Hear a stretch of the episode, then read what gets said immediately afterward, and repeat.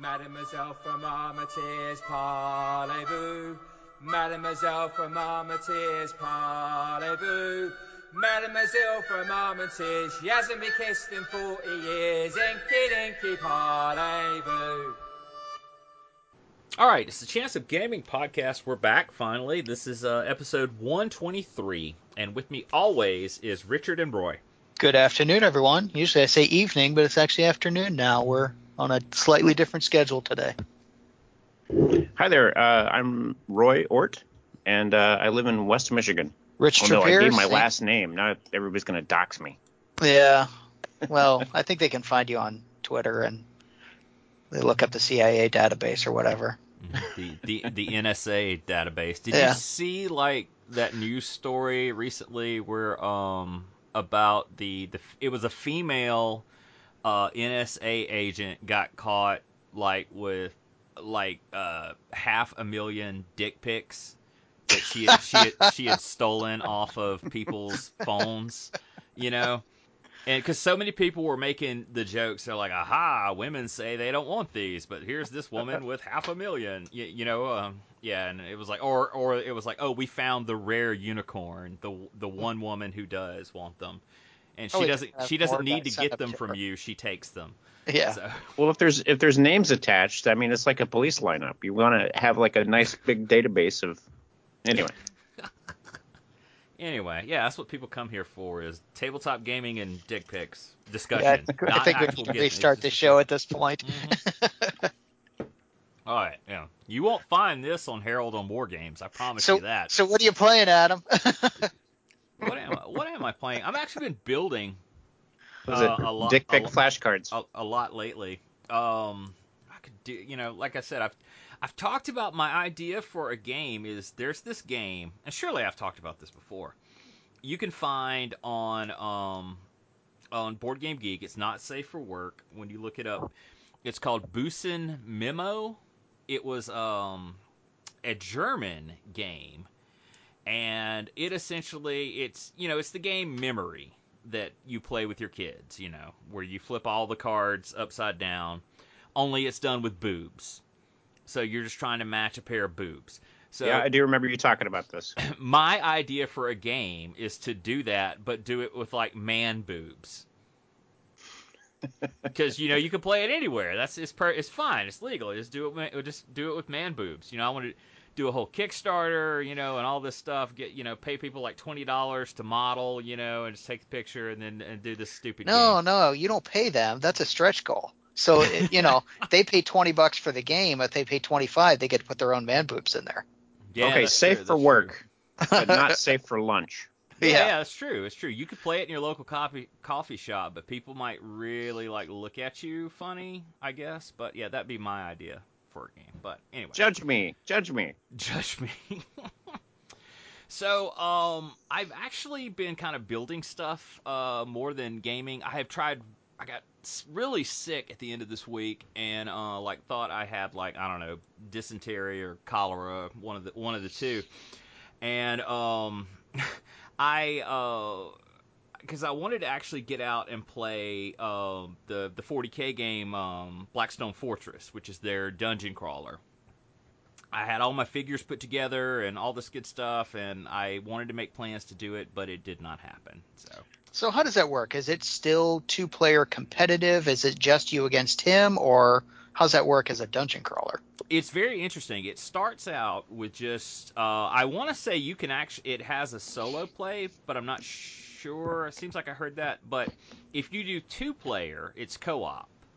And if you get all the way up to five player, it becomes one of you against the other four. Oh, okay.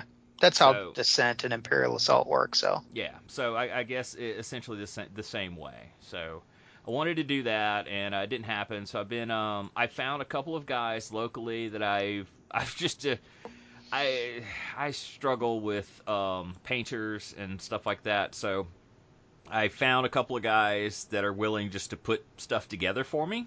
And they do it at a super cheap, reasonable rate. So now I'm playing with just naked plastic and I think it's great. I got a bunch of 40k stuff put together. I got some Age of Sigmar stuff put together, and uh, it's been awesome. Uh, I have made plans to do bolt action uh, this year and have ordered some parts to make what I had legal. And uh, the other day, I finally opened a l'art de guerre, an art de la guerre army that uh, of Greeks slash Spartans that I've had for like two years. Uh, I bought from a guy, painted, and they've just been sitting in a box forever. And so yeah, now I, I really want to get them to the table because they are look really really good. So that's what I've been doing. So, um, you're you say you're building 40k. Are you building a new army, or are you just like adding on to your existing army and you know actually putting the pieces together and painting everything? Ah, for me, it's all it's always something new. It's like I have a half I have a half finished Tau army. I mean, why would Yeah. I want to finish it when I could just start something new?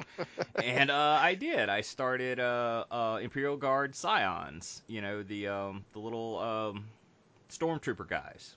So Oh, I think yeah, if if we ever wanted to bankrupt you, we should just give you like a starter set of every faction of every miniature game made, and you would feel compelled to fill them out. Ah, it's just weird. Yeah, it is a thing. Oh, and I I, fin- I did drop off my Cruel Seas stuff finally with uh, the guy that put stuff together for me today. So hopefully I'll be playing that next weekend. He Just make a has video. like six that. little ships to put together. Should be easy. So that's the coastal stuff.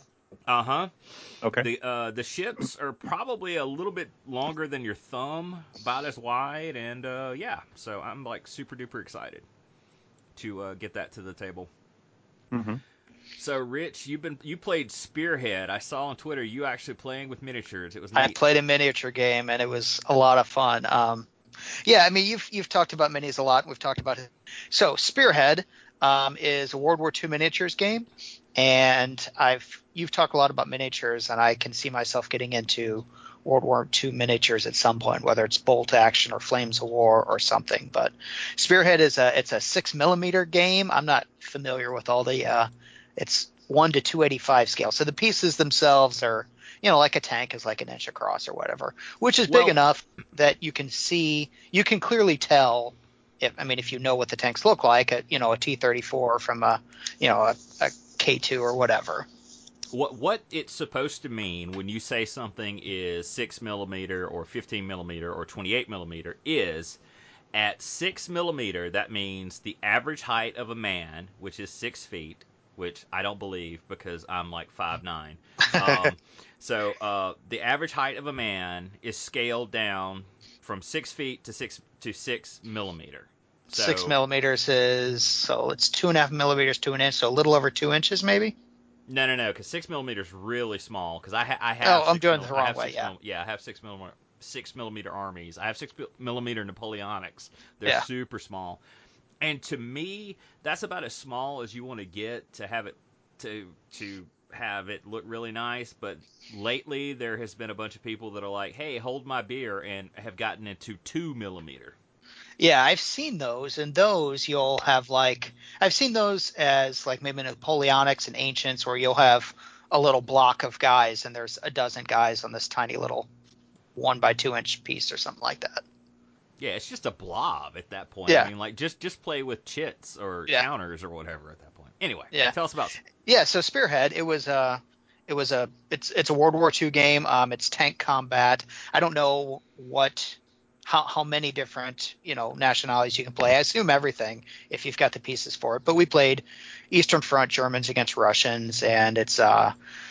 Uh, we played four players, so two on a side. The board was about five by five, terrain all over it, and you know, two Germans and two Russians.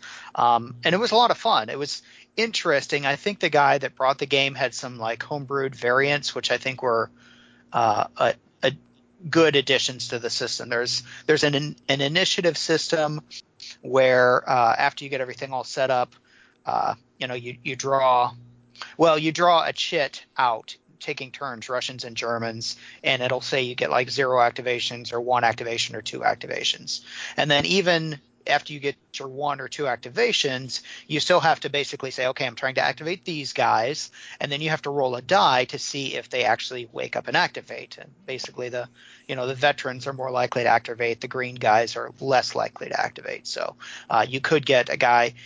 Uh, there's two activations for the whole a whole round is when every unit has had two chances to activate. And if any unit doesn't activate, so it fails its activation twice, then the next round it gets a plus one bonus to activation, so it's more likely to activate. Um, but before you start the battle, you sit on a map with a dry erase marker and you give everyone battle plans. So you draw, okay, you're supposed to go here on this turn. You can stop here and defend this area or whatever. And then your guys have to follow your pre made battle plans unless you can send them a new command, which is possible but not always easy to do. So it was a lot of fun. I um, I haven't played. I, I played a game of bolt action just sort of like on a demonstration day a couple years ago, and I had fun with this. This one I thought was even more fun. I'd like to play it again. I think we're going to take a weekend sometime because it's uh I think it's a 12 turn game, and we got I think we finished the second turn, but part of it was because we were learning the system. Part of it was there was a longer setup time because we didn't know what we were doing. So um, we're, I'm looking forward to playing a full game of it at some point. And that one's called Spearhead. It it I am familiar with uh, Artie Carniff or, or Artie Car. Again, okay, sorry, Roy. Arty Conliffe, the guy who wrote it. I know him from uh, Shako, which way back in the day of like, uh, you know, 20 years ago, the dark ages of Napoleonic rules, in my humble opinion, because uh, yeah, I kept running into people that are like, I just designed my own and whatnot. I found Shako and I really liked it for uh, a Napoleonic rule set, and it was a lot of fun. I uh, found Artie online and was able to purchase a copy directly from him, and he autographed it. And so, yeah, I'll always think that you know he was really nice and really cool. I had no idea he did Spearhead. I have heard people talk about it before as a miniature Yeah. game, but Yeah, it was fun, it. and me not knowing a lot about different miniatures rule sets, I don't have a whole lot to compare it to. Um, I guess, like I said, I did play Bolt Action once, and I remember that one. You know, you it it, it wasn't a chit activation system; it was a dice activation system, but it's the same type of thing. Um, I've never played Flames of War, but that one. You know, every time I go to the game store, I look at it, and it certainly looks good. I like the look of the minis in that one. So, uh, what, if you were if you were starting today and wanted to pick up a World War II minis rule set and game, what would you go with, Adam? Either one of those are really good. Um, Bolt Action or Flames of War? Yeah, it just depends on what scale you want to play. If Oh, you okay. Want, if you want to play the smaller scale where you have like this huge, well, I say huge, huge esque army kind of on the table, and you're pushing your little guys around, or if whereas bolt action is more of a large scale skirmish and it is um one to one scale. So you'll have like a platoon of guys and maybe a tank or a transport. At most, it's usually like two or three tanks on the field at one time. So you know, Yeah. it just depends. And of course, I I like I like them both. They give me different different feels. I really want to get back into bolt action this year. I really like the scale. It's just nice to see these you know big tanks and stuff on it. You know, Yeah. I just dig it. I think there's a game out there just called Tanks too. That's Oh, World yeah. War II tanks. And that Yep. one looks similar, but obviously it's probably made more by the, armor. It's made by the same company that does um, uh, Flames of War, and it's Oh, okay. just a, it's a cut down version of it, basically with just no infantry. It's just tank combat, All right. Like the old Atari game, you know. Yeah. that I'm assuming that the shells don't bounce around. Yeah. You kids at home can Google Atari. Gosh, Combat. I think that was called. Yeah. So I played. I did play Spearhead. Um, the other games I didn't play a whole lot the last few weeks. I did play some more ASL Starter Kit with a friend, uh, Bruce, um, and you know we're just we're working our way through the Starter Kit, and uh, we I think this is our yeah our third game. So we played a simple equation. For those of you that know that one, um, this was the first starter kit one where I, I really usually I, I like playing starter kit. I, I like playing full asl as well but this was the first starter kit where i thought this specific scenario would have been better if it was full asl because the defender has to defend a wide area. He's got to set up his troops. He's got a couple of machine guns.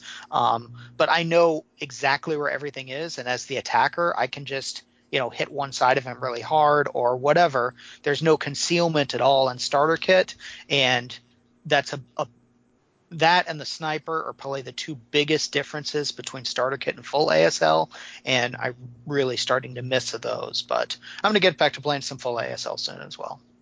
and then I played some more Gloomhaven. Um, we are we've retired one character so far. My character is about to retire. In fact, uh, she might even retire next time we play.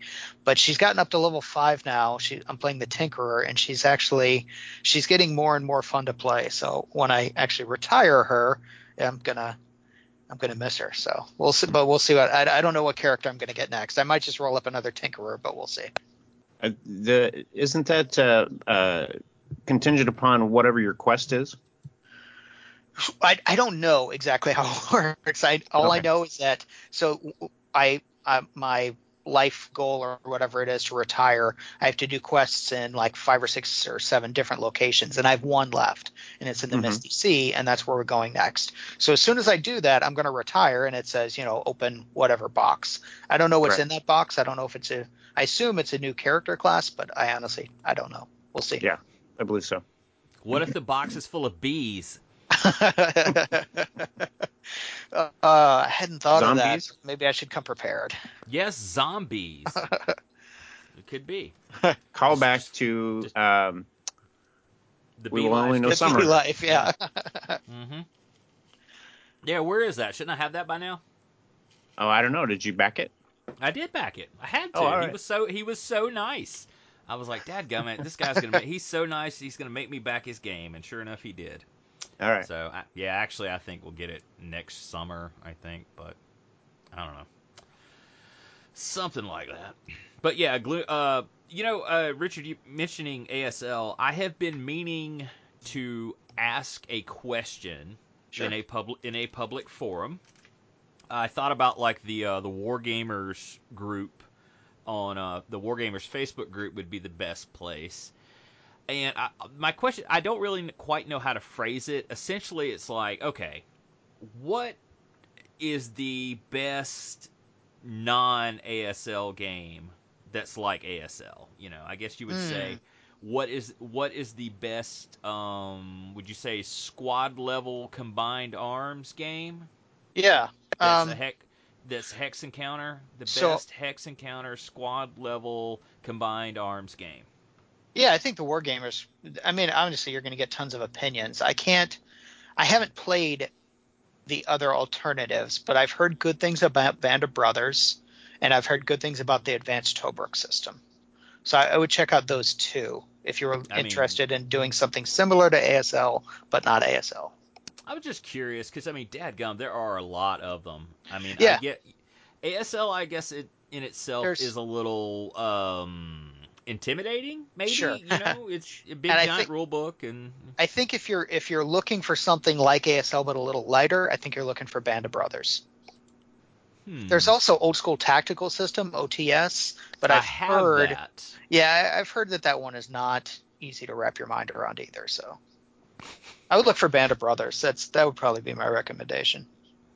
See, I'm trying to think of who did that. Um, uh, it's Eagle something.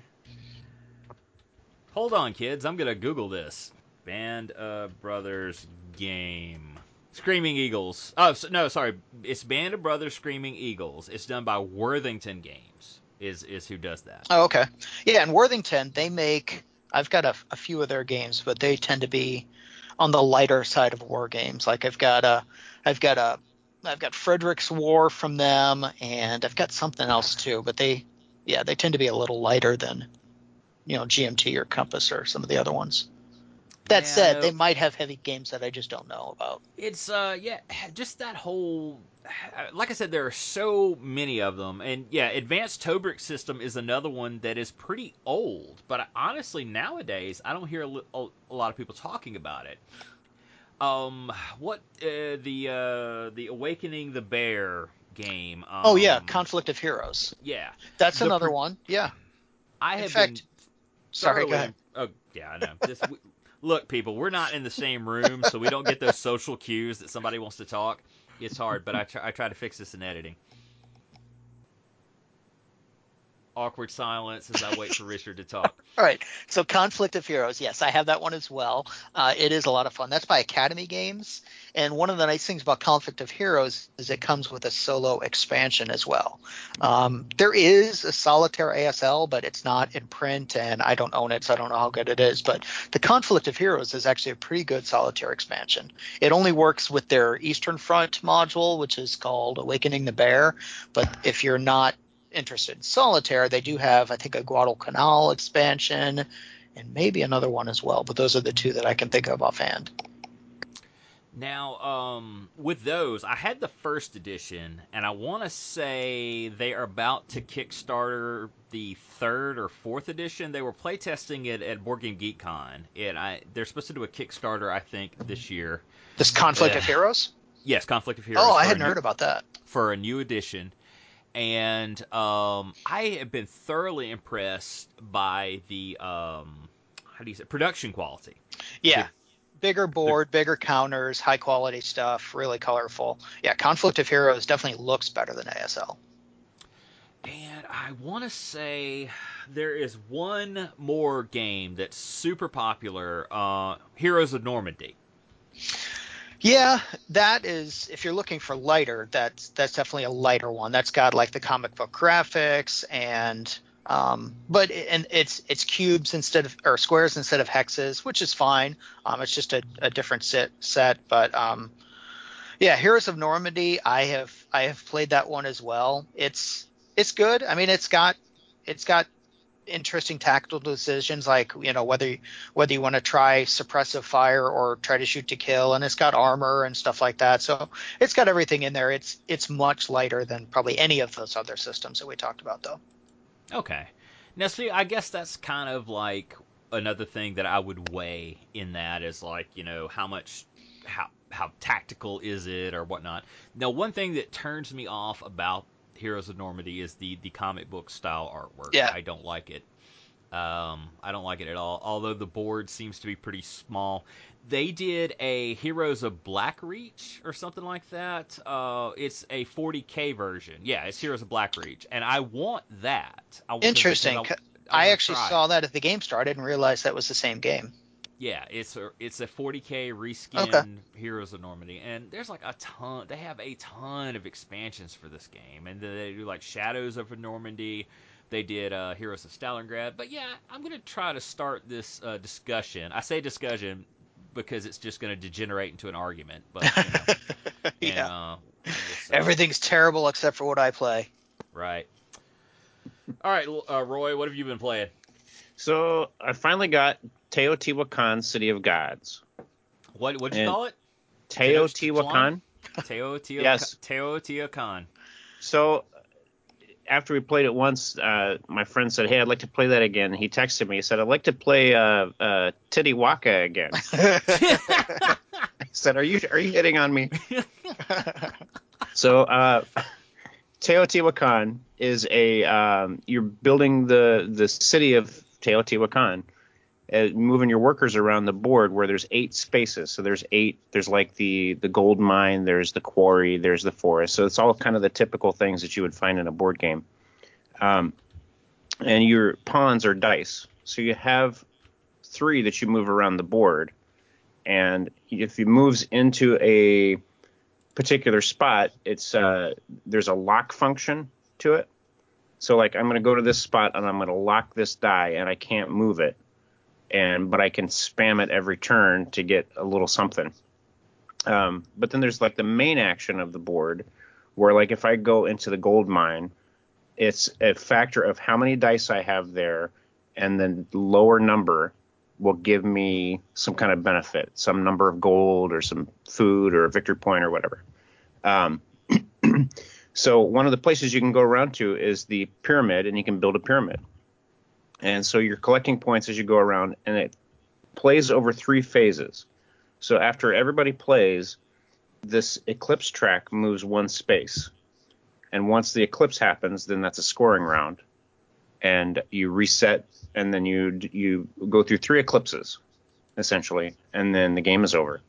Um, so it's a a, a, a rondel, I believe is in, is the name of it. So you just go around and around in a circle. So you can move your pawn one, two, or three spaces, and the space that you move on to, you have to pay the amount of cocoa, which is the essentially what you're feeding your workers, um, based on the number of colors that are in there, and then the benefit that you get is based, like I said before, on the number of dice and the value on them. And so each time that you take an action, one of the one or both of those dice will spin up and it'll get a little bit better. So everything will go up to a five. Once it reaches a six, it's a sacrificed, and you start over again at a one. So you're you're promoting dice you're promoting workers, and once you get to a six, then they get you know they get the axe and and uh, you start over again. And every time there is a sacrifice, that eclipse track moves a little bit faster too. So it's there's it, there's a lot of setup to it. Um, so like it's you open the box up and it's kind of a, a parts explosion. Um, but uh, it is modular. So the board comes with the eight spaces, but then there's eight. Um, there's they're identical, but you can so you can kind of mix it around and and uh, stir it up each for each game. So that's uh, Teotihuacan, City of Gods, is a new game that's out. How'd you like it? Um, well, it was. I like it, and the the uh, reviews were mixed. There was it was it turned it up ended up being a probably about a three hour game, so it was an evening killer. Were they Uh, mixed because it was a little heavier than people wanted to play? It was just I I was the only one had, that had played it before, so I w- had to do the explaining, and maybe I'm not that great at explaining. Yeah, because I've heard uh, I've heard good things about this game and it looks fun, Mhm. but I'm also looking at it.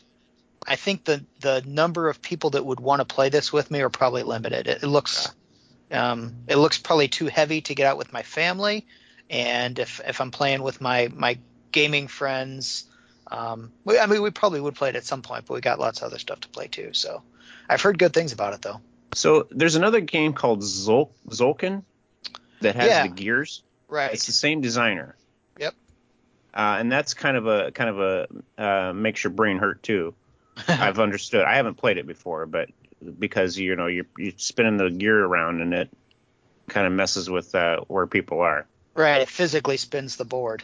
Mm hmm Yeah.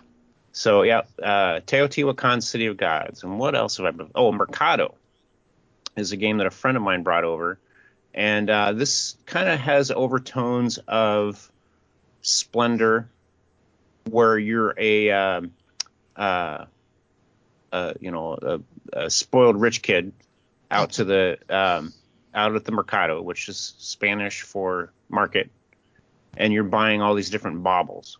So you have a bag with a bunch of uh, chits in it, and the black coins are counterfeit. So each turn you pull three coins out, and any of the black coins you can't use to buy anything.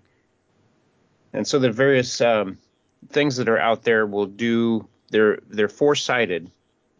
So each side has a color. So like I'm going to put my coins along one side of the of the card that says that I'm going for this tiara or whatever.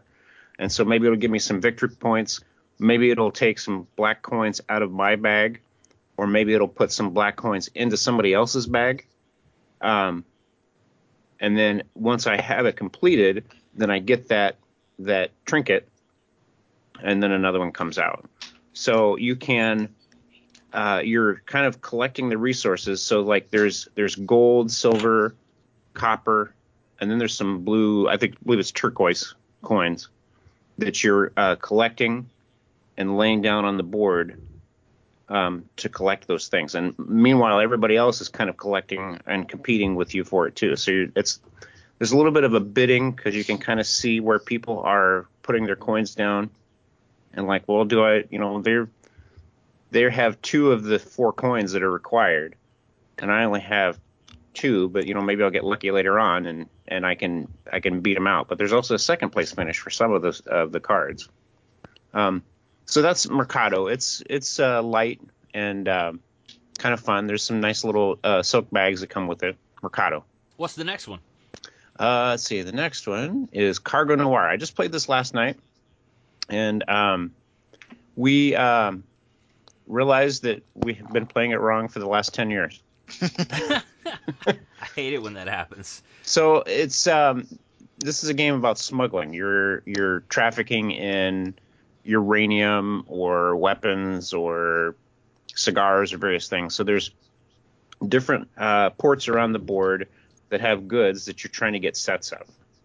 So like if you go to Rio, there's maybe three goods there that you're competing for. So you send out your little ship with a stack of coins saying, This is what I'm going to buy all this stuff for, and then turn in for victory points, which I can then turn around and buy a nightclub or uh, I joked a presidency or you know um, various things that you can buy with it.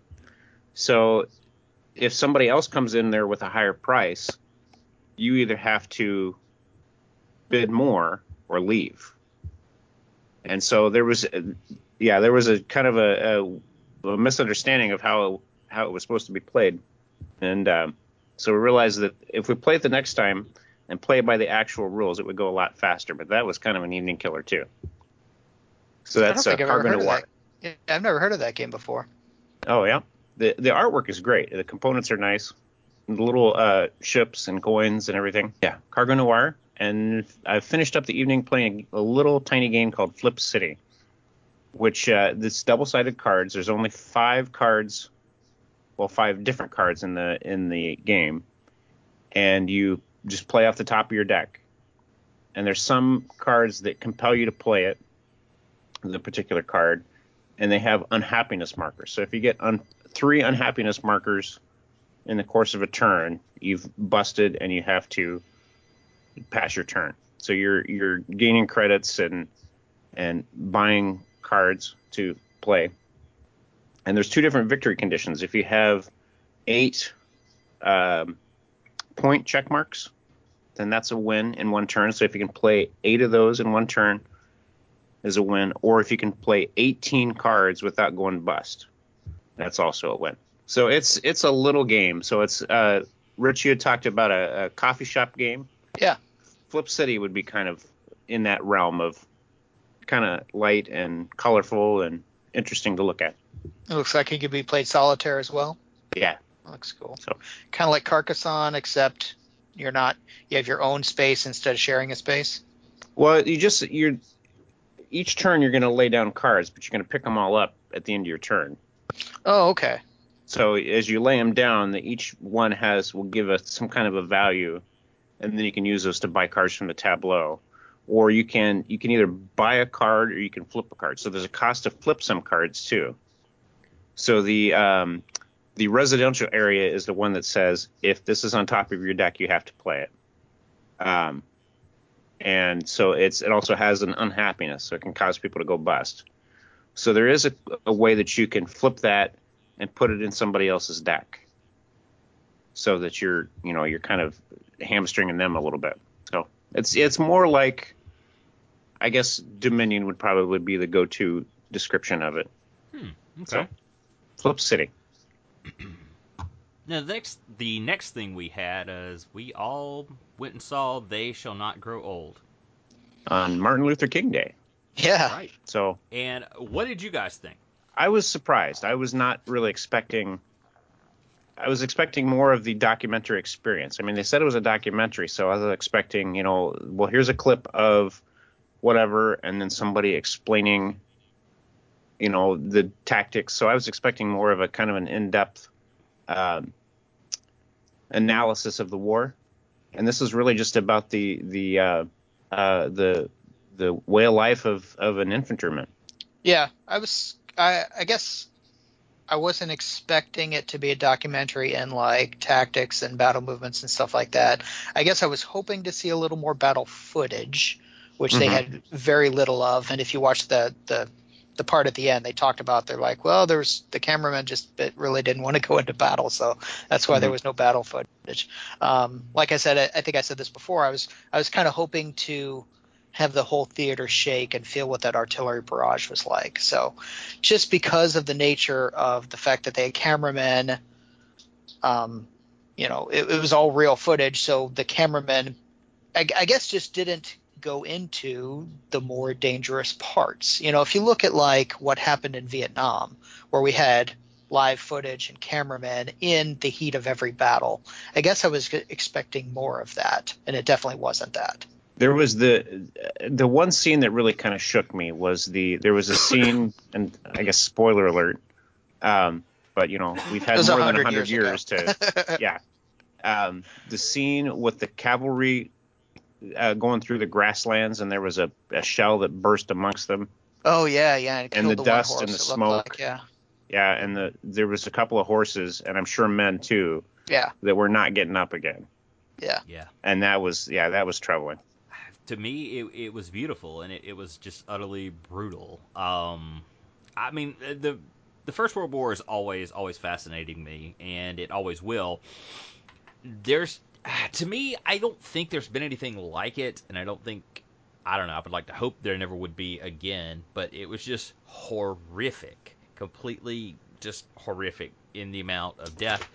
Like when he talked about um, the people that were uh, the the group of British that were like kneeling behind the burn, the ditch or whatever, and he actually found that same ditch to you know oh, yeah. talk about colorizing yep. the grass. Anyway, and he talked about yeah, most of those people were dead like 20 minutes after that film yeah. was shot. You know? Yeah, yeah, it was just horrific. You know, it's just just how it was. Just this type of warfare. It was so awful that in the Second World War they were like, eh, we're not going to do that. We're not going to dig trenches. We're not going to use chemicals. You know, yeah, we're not going to do that. So, uh, yeah, I was very glad to see it. Uh, my theater was surprisingly packed. Uh, it was mostly old white dudes, um, but a lot of them brought their wives, and there were some younger white dudes. Mm-hmm. And that that was pretty much kind of like the demographic that I saw. Of course, I ran into a lot of people I game with. I set it as a uh, a group, you know, outing for my local gaming group, and a lot of guys showed up, and yeah, so. Yeah, it was interesting because I I went with my gaming group as well, and there was uh, a pretty good number of us. You know, most of the guys brought their wives, so there was probably maybe a dozen of us total. So I get up there and you know, I give them my ticket and they say, okay, well, theater 19, this way, go ahead. So I go over there and the first thing I notice is that no one from my gaming group is there. I'm like, well, that's weird because we all bought tickets together. And then I go up to the top row eh, where our seats were. And we're in row J. There is no row J. It only goes up to H. So I'm like, wait a minute, what's going on here? So the the movie's starting at this point. So there's it's not like there's 20 minutes of previews like there are at a, at, a, at the next Avengers movie or whatever. Uh, but my wife actually went out and they asked, and they're like, oh, it's probably just a misprint at wherever. And it wasn't totally full, so we got a couple good seats. And then you know talked to my friends afterwards, like, no, we were in the other theater, and they just told you the wrong theater. So oh. all all of my friends were in the other theater, and my wife and I were in this theater, but. It, it doesn't really matter because we couldn't talk during the movie, but uh, it was funny. So it still sucks. Yeah, I know. Yeah, yeah, because they're all like, "You're the one that said we should all watch this together." They're texting me saying, "Where where were you?" and the I couple can't of believe them I you didn't knew were there Richard. because we had just had dinner with them. So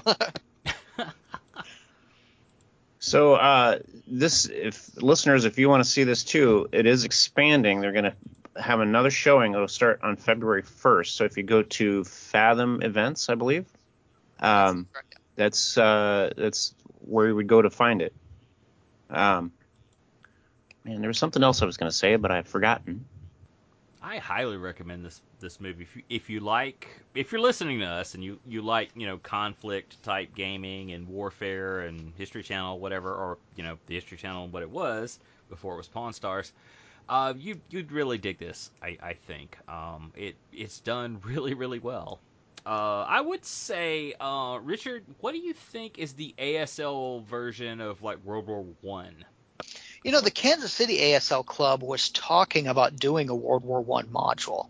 Um, I don't know that they ever had or if they're still going to do that. Um, so obviously, if that is out or comes out, that would be the answer. Besides that, honestly, I can't think of anything. The closest I can think of is, you know, Commands and Colors has a World War One module called The Great War. That's obviously nothing like ASL, but that might be the closest I can think of to tactical combat.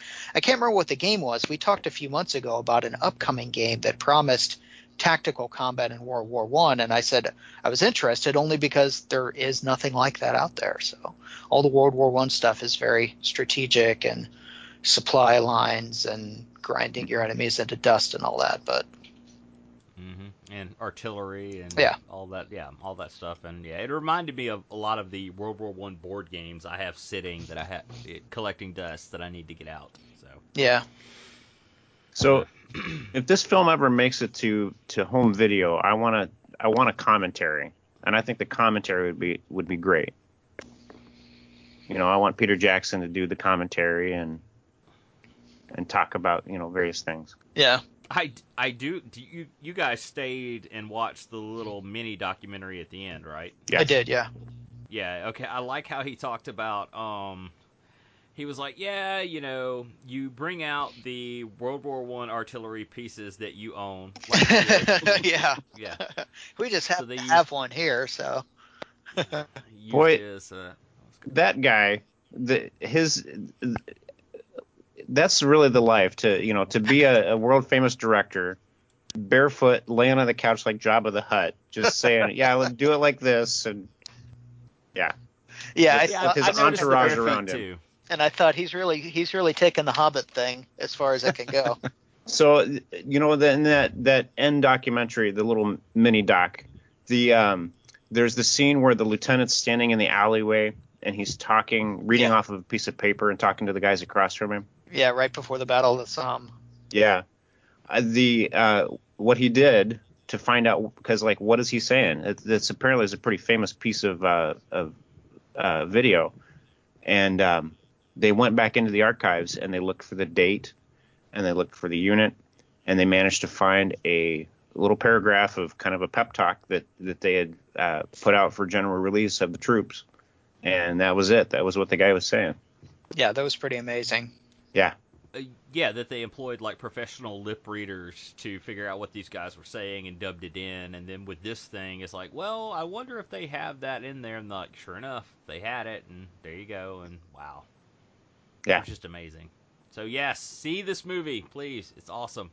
So moving on to what's on your radar, and the first thing we have on here is Arena Rex.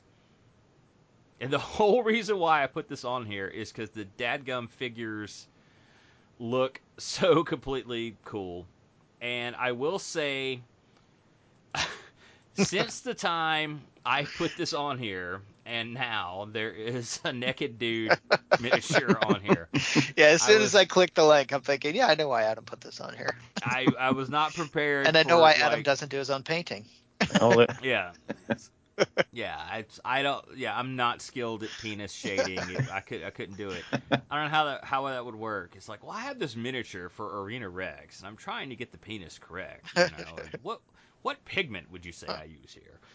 So, um, yeah, I yeah I found this on Twitter, and uh, the figures look just incredible. But yeah, the naked yeah, especially the his- dick.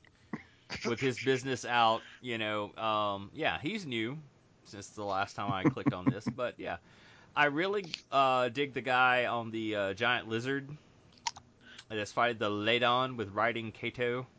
hmm It's pretty cool. I'm assuming that did not actually happen in ancient Rome, but I could be wrong. And apparently, this is a game because they list like um, the stats and stuff for it. So I don't know.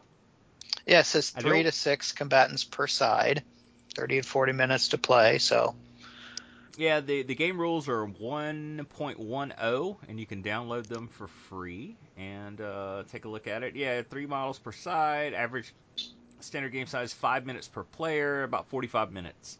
So I mean, it's essentially like kind of gladiatorial combat, and uh, yeah, so just gonna toss it in here, and you know, hey, if you want naked dude, he's right there. So So uh, moving. I'm Yeah. sorry. The um, there's they're using Playmobil for some of the scenery. A Playmobil Oh, yeah, arena. fa- yeah, because it's a really cool piece. yeah. It really, really, really is cool. And if you are out there and you have a really rich friend that likes Playmobil, uh, he probably owns this. it's I've always thought it was a cool piece, but I'd see it in like um, Toys R Us. You remember those kids? Um, I'd see them in Toys R Us and it'd be like, oh, that's like two hundred dollars. You know, it was fascinating. I loved the uh, Playmobil Romans they had. You know, you just forget about like all the rape and murder and debauchery, but yeah, that Playmobil piece is awesome, but it's like freaking expensive. It's a Playmobil Roman Coliseum where your children could, um, you know, murder Christians or whatever. It looks like it's maybe about you know- 30 inches around. Okay, I'm sorry. It's not two hundred dollars. Uh, Amazon's got it right now for uh, a hundred, hundred bucks, ninety nine, ninety eight. Wow, should I own get that? Nah, my wife Oh, there you go. I don't have You need it, Adam. No, no, no. Okay, it's it is a hundred bucks, but it's thirty dollars shipping. So it's you know it's right at 130, and it's yeah it's really cool. Yeah. and especially like painted up with the way these guys do, and you can see this in the show notes if you click on the link. And uh, yeah, but yeah, I've always liked the uh, Playmobil Roman stuff. But anyway, moving on. Lord of the Rings: Journeys in Middle Earth is an upcoming game by Fantasy Flight Games. And I, when I originally saw this, I was like, "Wow, they are gonna do like a Star Wars Legion version of Lord of the Rings. How Yeah. freaking cool would that be?" I think it's more like Imperial Assault, though. Uh, or even not even so much as that, but it, it is cool. It's it's not. I wish they'd do something skirmish like Legion or something like that. But um, yeah, this is. I don't know what to think of it being like app based and uh and stuff like that. But you're kind of like, if you look at the components, you kind of move around the map and like say you bump into something and then you go to combat and yeah it's there's Yeah. a lot of card based stuff and This yeah. one, this one looks like Imperial Assault or Descent. It looks like they're taking, you know, it's a little different. It's got some changes to it, but it, it looks like they're taking those those two games and putting in Lord of the Rings. And then, so Descent has always had, or at least for a long time, has had app support. Imperial Assault just recently got it. It looks like this one is going to be more fully integrated with the app support, so that you know it's not just from not just a single mission, but looks like maybe even the missions combined together using the app to to create the bigger map and everything. I mean, I I assume you would take something like this, and you know, since you already had the kind of components of the bare bones there with the Imperial Assault or Descent, you would reskin it and be able to make some money, or at least tweak it a little bit, you know. But um, this could be pretty cool. Yeah, it definitely looks interesting. So uh, the next thing we had was Behind the Magic, which I thought was really strange. It is a fantasy mockumentary game. In Behind the Magic, you create a fantasy mockumentary by playing a group of incompetent adventurers on a quest to save the world. Players take turns setting up and acting out scenes in character. These scenes are interspersed with reality television style confessionals with the bard who is documenting their journey. I just kind of thought it was like a really interesting kind of original take on just role playing. You know, it takes about 30 minutes. You select a quest, and you know you do all that, and then you spend about an hour, hour and a half playing out the adventures, and if they succeed, and you know it's kind of improv without an audience. Yeah. I don't know. Just, and it's only just ten something different. bucks. I mean, if, Yeah, if true. if you just sat down and played this for one night with a group of friends, that would be ten dollars well spent. It reminds me of the, of the episode of The Office when Dwight, Dwight Schrute said that uh, he had was uh, in S- Second Life he was also a paper salesman, but a paper salesman that could fly. Wait, isn't that where Jim had to go in there and be a better salesman or something? I think yeah, Jim of course went in there and messed with him, Yes, as I yes. recall. Wow, Second Life. That's something I haven't heard in a long time. It's probably still up.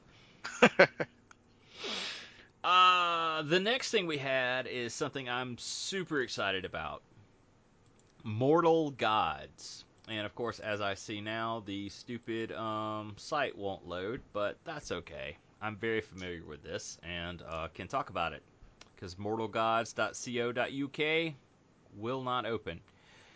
Anyway, what it is is an upcoming skirmish game set around the Peloponnesian War. So think Saga only with Peloponnesian Greek city states. So that's super cool, really neat. It uses uh, some already established uh, plastics. And that's that's You know, two by in- two in- battlefield, right? Mm, yeah, it's three by four. Oh, okay, that's four. bigger than I yeah, thought. yeah, yeah. And it's probably about twenty figures aside or less. Is generally around where Saga is. Saga's around fifteen, and of course you could do horde armies that are just a ton, but they die really quick. Um, really, really excited about this game. I ran into it on uh, Facebook or something, and I was like, "Wow, this is super cool." Because uh, yes, I want to do skirmish Peloponnesian War. But you're gonna have to pay to have it shipped across the ocean. Uh, well, to a degree. My close personal friend over at NWS, I sent them an email said, "Will you be carrying this since it's made by a company that uh that is games that you already carry?" Which I wish I could say, because but the stupid site won't load. uh, and he was like, "Yes, yes, absolutely." Uh, oh, sorry, Footsore Miniatures. That's where it is. That's who has it. And let me maybe I'll edit Oh, there all you this go. out. Maybe I won't. There you go. So now you guys can take a look at it. so uh, yes, NWS Miniatures will be carrying uh, the starter set for this for like uh, 37 bucks plus shipping. So I'm like, fucking sold. I'll buy that all day long. But Vitrix is the uh, miniatures company that already has the plastics for these, and it's just really neat. Uh, I dig this. Uh, like I said I, earlier, I just dug out my 15 millimeter Spartans and Greeks, and they look awesome. You know, I love like the shield art on these guys. 300 was not historically accurate, but it's still an awesome movie. You know, it's yeah, you can do all that stuff. You can be like Spartans. What is your profession? You know, and yeah, it'd be awesome. So I'm gonna be all over this. Absolutely buying, uh, buying into this. This is super super cool. Because I mean, Saga is a lot of fun. If you want to get into Dark Age gaming, I highly recommend that. It's, uh, eh, it's a little expensive with the rule book because they do this dumb thing with the they have their boards and you have to buy special dice and you roll them each turn to see what you can do. Ah, yeah, I get that. It it's flavorful, but you know, it is a little expensive, but it's a lot of fun. A lot of fun. I get to play it about once a month here, and I really enjoy it. But this, I'm pretty sure I can get the guy I play Saga with into playing this, and uh, yeah, I'm I'm really excited for this. And this is coming out in uh, end of March 2019. So I'm assuming NWS will start taking pre-orders next month, and uh, yeah, I'll be all over that. So there you go. So Well- who wants to tell me about Star Wars decals? Oh well, I was just uh, ahead of that. I've finally sat down and figured out a uh, Star Wars Legion army list because I have enough stuff to make a, an actual list now. With because you have Okay. to have three of the core units, and um, then yeah, so I've got basically I got to 799 points. That'll Um, do it. Yeah. So I So what was do you got? I was You- happy. you're- what leaders are you running? Uh, that's with Han and Chewie. Oh, okay. and then uh, the um, the Wookiees, I think, without the bowcaster. Oh, Um, okay. I've got and uh, then I've got some Wookiees still in the box. I haven't gotten them out yet. oh, okay. Well, I don't have them painted. I don't have any of that painted yet. I just got all Oh. the cards out and Yeah. laid it all out, and I thought, well, okay, this is all go together.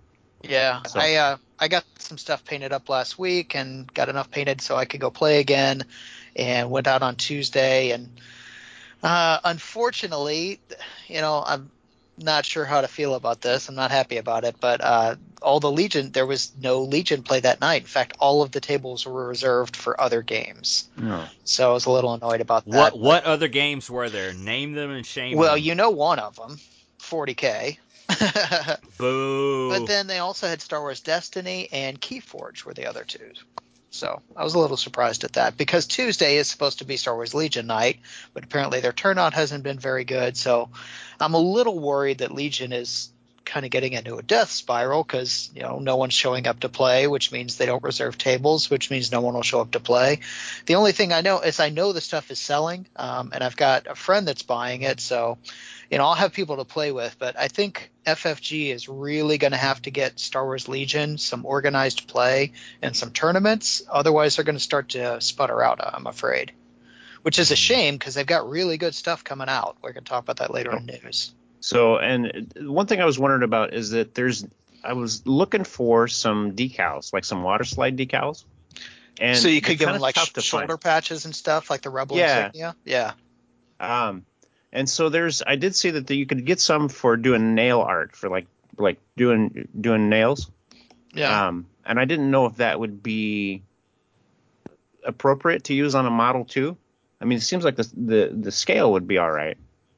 Um, yeah. so I yeah, would- I would think so. I know this is a while ago, so I can't give any details, but I do remember someone with some sort of decals or you know, like the water slide that you use on the like the plane models that I used to make when I was a kid, where they did have some rebel insignias they were putting on people's shoulders Okay. and stuff. So now there is a company called Fighting Piranha Graphics that does 40k, and they do Cav, and they might do some other. Uh, They do BattleTech too. yeah. Yes, I bought from them. Um, so I mean, you know, maybe some of that sort of stuff would be adaptable. Um, you know, it, does- would it be all right to have a Jade Falcon decal on your? Uh, on and you can do whatever you want. I've seen a bunch of people that have turned uh, turned General Veers into Admiral Thrawn. I've seen Mhm. people that have done. Uh, they've taken Vader and they've they've cut off half his face mask and put him in like a you know a beat up Anakin Vader mix. I've seen. I haven't seen these things on the table. I've seen them on Reddit, but yeah, people have done all sorts of crazy stuff. I think as long as well, as, if there's no tournaments, it really doesn't matter at all. But I think as long as you're not making your figures significantly taller or shorter, then modeling for advantage. Yeah, So there's the uh, in the rebels. There's the the blue guys that are the base. Uh, they're the core unit. The the core trooper. The the blue head and the red eyes. So there's an alien there. yeah, uh, the Duros. Uh huh. Okay. So it seemed like that that head could be rejiggered into a um, into a Vader head, like if you had the half half mask Yeah. and you know cut the head off and and glue that one on there and but whatever. Um, Yeah. I'm lucky enough to get my guys put together and painted, so yeah, absolutely. And uh, I'm I'm getting ready to play some D and D again. We uh, one of the guys that I played with was really heavily involved in the election, and um, so then once that wrapped up, well, he's like, well, let's let's you know let's get it all back going again because of uh, the holidays and the election. We just haven't been playing for quite a few months, so we're kind of gearing up to play uh, some more D and D. I think I'm going to play a Minotaur Warlock. So All right, I like that. I'll try not to piss you off. all right. Reminds me of the Tauren in um, World of Yeah. Warcraft. so there are stats for the Tauren, which is what I originally went to, but I believe the Minotaur is um, maybe an actual D and D race. But so if you do a search for Tauren 5e, it will give stats for that, Hmm, which is a homebrew thing. So it, it'll either be a Tauren or a Minotaur. All right, the next thing we have is the Sagas of Midgard, a cinematic Norse RPG. Because I mean, honestly, if you're gonna have a Norse RPG, don't you want it to be cinematic? Don't you want big wolves and dragons and rainbow or bridges? and rainbow and, Valkyries and yeah. Yeah, you want all that. Anyway, so um, this is it's here. It's Norse. Get used to it. You know, it's it's right here. Um, and it's available on DriveThruRPG. This is kind of like where I ran into it, and uh, it comes from Drinking Horn Games. So I'm just gonna bring this to your attention. It might be something you want to do. Is like you know, hang out with Thor and Loki and shit, and yeah, And a bottle of mead. no get, no yes, drink lots of meat. I don't know. I've tried meat. It's a little too sweet for me. but um, yeah, and there's no guarantee the Loki you hang out with will be as charismatic as Tom Hiddleston. So there you Yeah, go. you may not have a Tom Hiddleston in your party. Yeah, it's true. I mean, golly, if you're like, I'm gonna be Loki, you know, you'd be like, ugh, well, I don't know, Steve, you're just not that cool. I don't know. You might not have a Chris Hemsworth in your party either. So. That's true. That's very, So- very true. there is a, a show that I have not seen on Netflix called Norseman, and it's it's set in Scandinavia, but it's a comedy. Really? Yeah. I ha- oh, okay. Yes, it is a Norwegian comedy TV series about a group of Vikings living in the village around 790.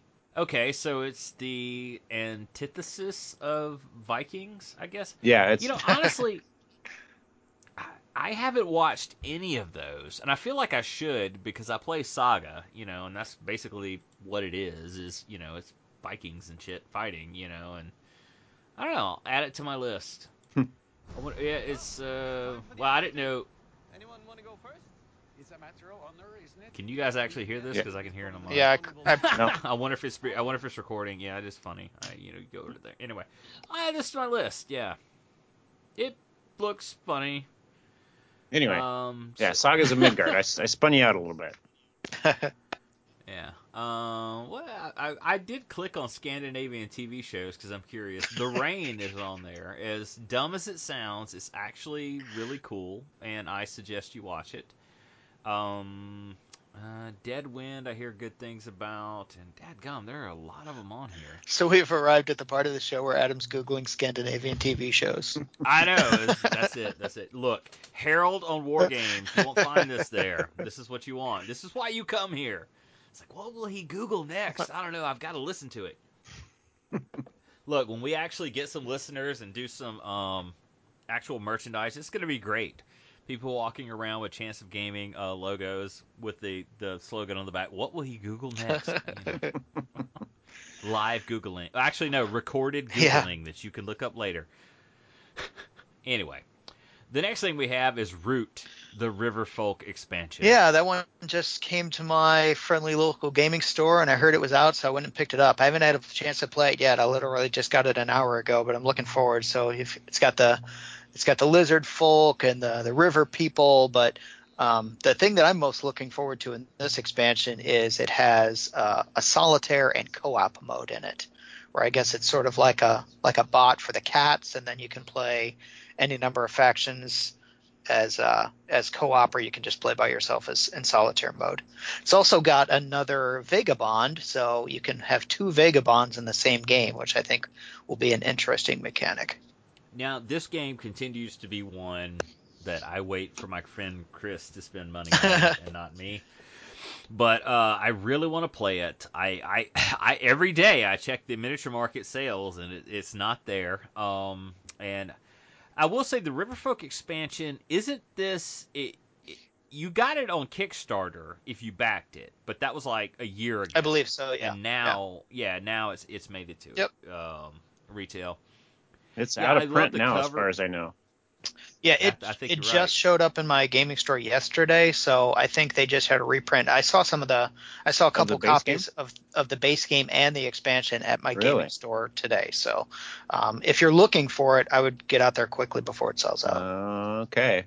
I mean, I'm I love the artwork on it. Um, you know, you've got Oh, Emmett, yeah. Otter, Emmett Otter coming down the river there, and he's giving the side eye to the little lizard guy. okay. Let's wrap this What, no- nonsense buddy? up. I have a game store to get to. Well, what's going on, buddy? Break I'm right just here. Holding this, I'm just holding this otter skull. It doesn't mean anything. I've got a knife in my hand. It's okay. Come on over here. Honestly, I think the uh, the the cutesy artwork combined with the super cutthroat gameplay is one of my favorite things about this game. Uh, it's it's the cutesy Yeah, meeples I mean, too. the- you know, The Woodland Alliance, they're literally terrorists. And I love them. it's my That's favorite mice? faction to play. Uh, the green guys, yeah, the mice. Okay. Uh-huh. it's like yeah, let's let's burn this shit down. Show them how it is. Fuck capitalism. Yeah, let's do this. I like this. Who designed Root, by the way? You know, I've never Wehrle. looked that up to see if they've ever done anything else. Yeah, Cole Wehrle was- did. He uh, he did Vast Crystal Caverns as well. Oh, I'm looking at. Vast. Uh, he, Too. yeah. Yeah. Uh, I, I did infamous and infamous traffic. That's right, he did do that one. I forgot about that. That's a Hollandspiele game. Heard of that one? Oh, okay. Yeah. Okay. Now looking on Board Game Geek, I do not see him credited with Vast. Really? I do. I was not. sure Yeah, he did Vast. Or maybe he did Vast Crystal Caverns. Is that an expansion for Vast? Or? No, I, I don't see him credited with that. I see him doing an infamous traffic, John Company, uh, Pax Pamir, blah blah blah, and then Root and Root the Riverfolk expansion. So he is listed as the designer for Root the Riverfolk expansion. So there you go. I don't know. Maybe Vast is just the same publisher. Maybe that's what I was thinking. Yes, yeah. Leder Games does Vast. Oh, okay. It's one I've uh, I've bought um, a while ago. I think at Gen Con a couple of years ago, and uh, have not got it to the table yet. Okay. To my great sadness. So there's that. And when we meet up this summer, we're all gonna have to bring some games we haven't played, and I know, like all them. the shit we talked about that we haven't played. Let's do it. We should play some ASL. So, I will bring it. All right. it would be will play fantastic. it. You trying to te- teach me and Roy how to play it. Yeah, definitely. We'll record it, stream it out. So is it only I two still ha- uh one one on one? You can't. It's it's possible to play other than one on one, but it is a one on one game. Um, Some of the some of the historical modules that are like big campaign mode, those are more likely to be played multiplayer, but it's it is basically a one on one game. Okay. If you wanted to, you could set it up like there are some scenarios where you know you're going to control these guys and I'm going to control these guys, but hmm it's still it's still two players playing each other. You're just taking one and dividing it up. Okay. So we talked to a guy about a thing. Yes, we did. and I'm sure he's been like, "Well, what you guys supposed Yeah, to post yeah, he did. that, uh, He did post. He sent out an email saying, "Yeah, this is coming soon," and I think he posted on Twitter saying this is coming soon. So here it is. So, uh, yeah, we talked to um, LJ Play about his uh, fantastic game. That's uh, Justin Line Line Gang. Lean. Yeah, that's who we talked to. Warline. Warline is the game that we discussed. Yes. so, um, yeah, talking to talking to Justin about Warline was really interesting um, because I mean, for me, it was more the manufacturing level of like, you know, why are you on Kickstarter? Why do you want this much money? You know, and uh, that was just interesting to see. So, listen to this interview. We recorded a whole bunch, and I just chopped it down to what you have there. It's him talking to us, him showing us the game on Vassal, and uh, yeah, look at the Kickstarter. You can take a look at the game board. You can see what we're talking about, and um, yeah, just check out this interview. And uh, we'll be right back in just a minute. I'm a little bit strange in thinking that I figured, hey, so I don't have really, I don't have any cash to flow to to uh, hire reviewers to to take a look at this game or anything. So figured, hey, if people can actually play the game and see that the game is done, it's oh my gosh, this design is done, the the pre-production's all finished and everything like that, they can make their own decision rather than uh, like relying on somebody else. Uh, but I don't I don't know if that strategy is going to work. It doesn't seem to be working very well right now. So um, couple that with the fact that it's probably on the harder side to learn the game. Um, yeah, it's probably not working. Did um so those of you who have Vassal fired up, have you already gone and downloaded the mod? I just did. Just Logging did, in okay. right now. Yep. Did you grab the one 1.2.0, the very tallest, uh, very highest one in the stack? Yes. Okay. Yeah, for some reason Vassal does not um, does not like break it up into like archives, like put all the past versions into a separate section. So it's kind of overwhelming that if somebody iterates quite a bit on their file. Okay. I Oh, I see that Richard joined. Yeah, I see Roy in the main room. Okay. All right. How, where do I get the actual file? so if you just, type in Warline Vassal, that'll Yeah. come up. Yeah. Yeah. And I, I assume y'all are online playing it, right? You said they're in the room. Mhm. Um, Yes. Oh, I see yeah, you now. We're, we're in the main room. We haven't made Okay, a okay. separate room yet. I see you guys. Um, I've actually never played the Vassal version live online. I've only used it to play asynchronously, so this will be fun. all my all my online play has been Tabletop Simulator.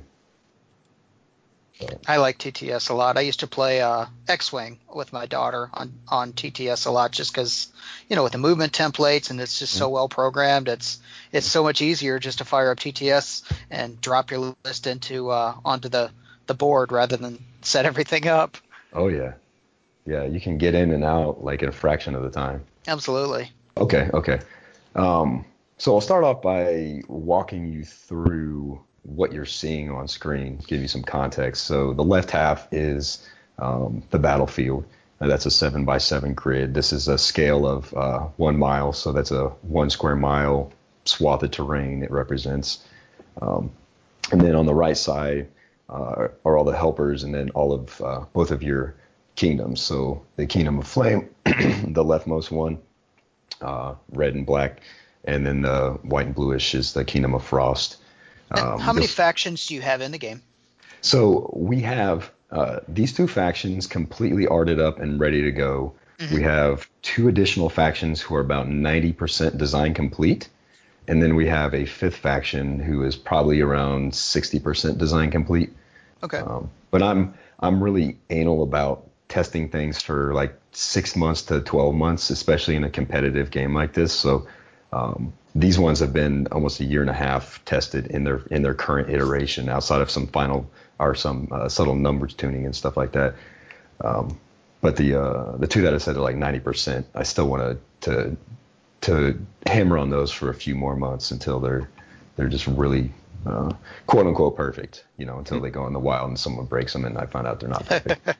so yeah, so so two in the base game and then uh, two expansions shortly after launch and then uh, they'll I'm going to try to release two expansions at a time at hopefully a six month uh, um, division between them.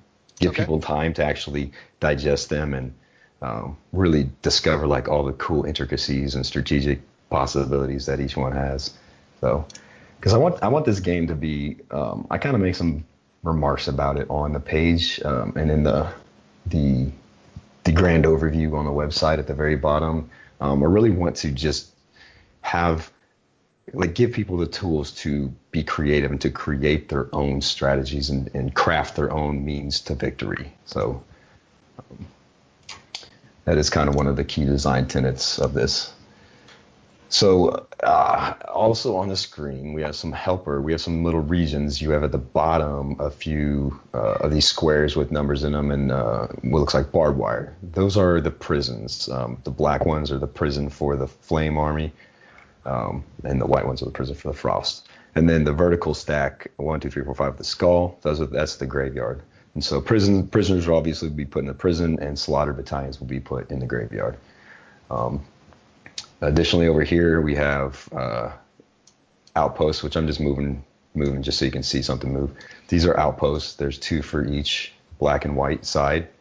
Um, those will be you'll place those on the battlefield uh, in positions that are uh, beneficial to yourself and we have ramparts, which somebody grabbed earlier and moved. There's Oh, six. Yep. six, yeah, it's just six bird battalion. We call those resources, just keyword, when they're unbuilt, um, just for various uh, purposes that really don't apply to the, the current kingdoms, but they will for uh, one of the future kingdoms. Um, and then uh, these are these are finite. Um, you have six in the game to use, and when they're demolished, they're gone. So um, that's why we kind of classify them as resources, and then they become ramparts when you build them. And then the marks, um, there are two red marks, a blue mark and a yellow mark. The two red marks with the skull sword flamey thing, those are sacrificial sacrifice marks, pardon me. And then the vigor mark is the blue one with the V, and the stunned mark is the yellow one with the word on it. Uh, the first thing we will do is uh, we go through a phase called scouting terrain. And um, what this means is each of us will populate our own territory, and our own territory is the three rows that are closest to us. And since we're not in 3D, you pick which side you want to be on, bottom or top, and I'll be on the opposite. And you And guys then- can all play against me if you want to. so for the terrain, uh, I think in the other video you said that this is basically simultaneous, right? This is simultaneous. Everything is simultaneous up until the deployments, uh, which is the third kind of phase of everything. So, Okay. So yeah, you can go ahead and Which side are we playing? Are we playing ice or fire? uh, if you're asking me, then whatever, whatever you want. It's whatever you want to pick. We'll take the ice guys. Okay.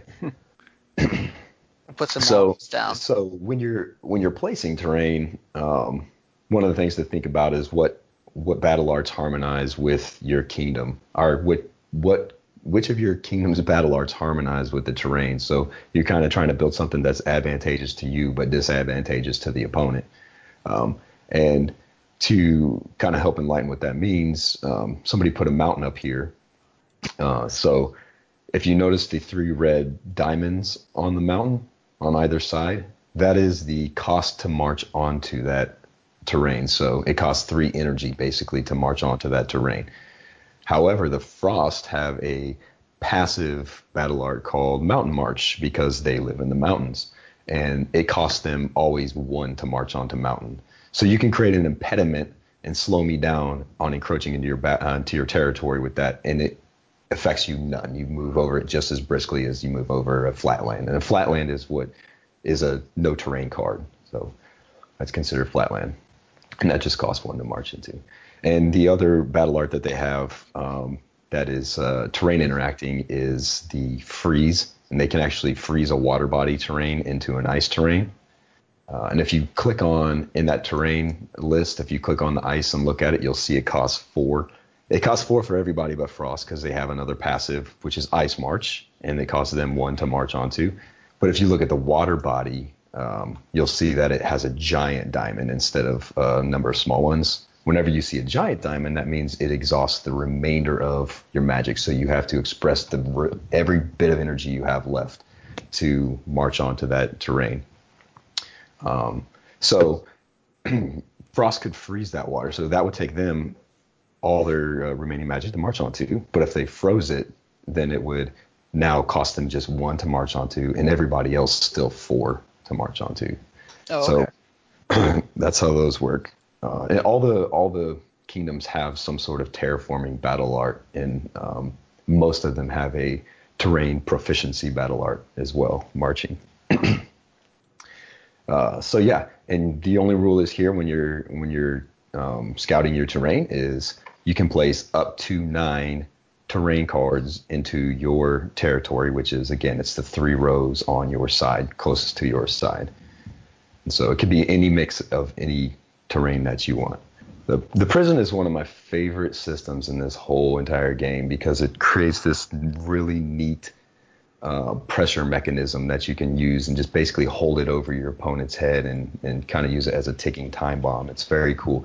It very much kind of plays into that uh, maneuver warfare theory. I don't know if you guys watched uh, at all my first live Q and A where I kind of detailed like how the the um, David Boyd's maneuver warfare theory actually was used as a framework for this game.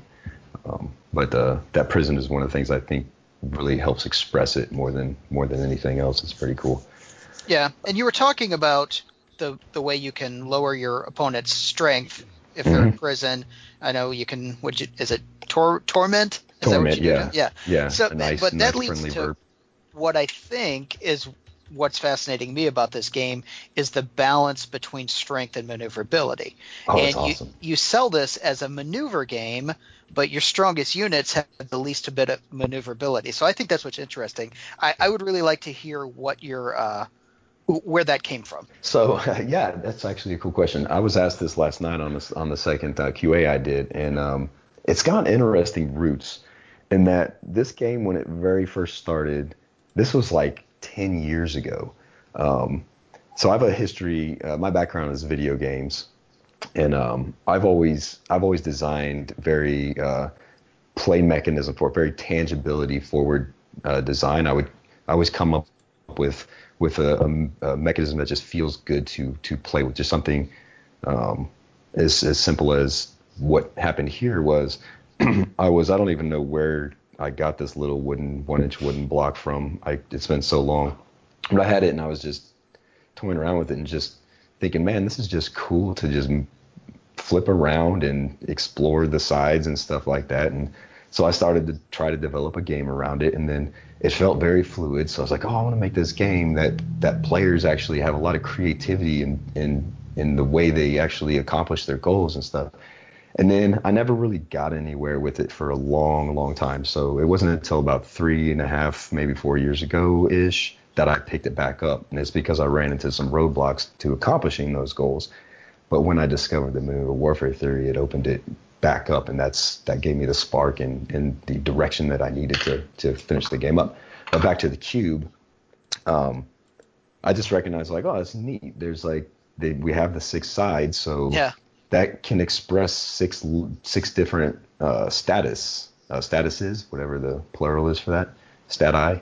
Um, it can it can express six of those. It's just cool because you can just so quickly flip between those, um, and so that's when it started to to um, kind of mold into it. Oh, these are these are units with six strength on them, six defense or whatever, and and to keep it very elegant, um, I decided to to just couple that same value to their offensive power because um, at a high level, thematically, it makes sense that a unit with very heavy armor and re- weaponry is going to also be powerful and be able to deal more damage anyway.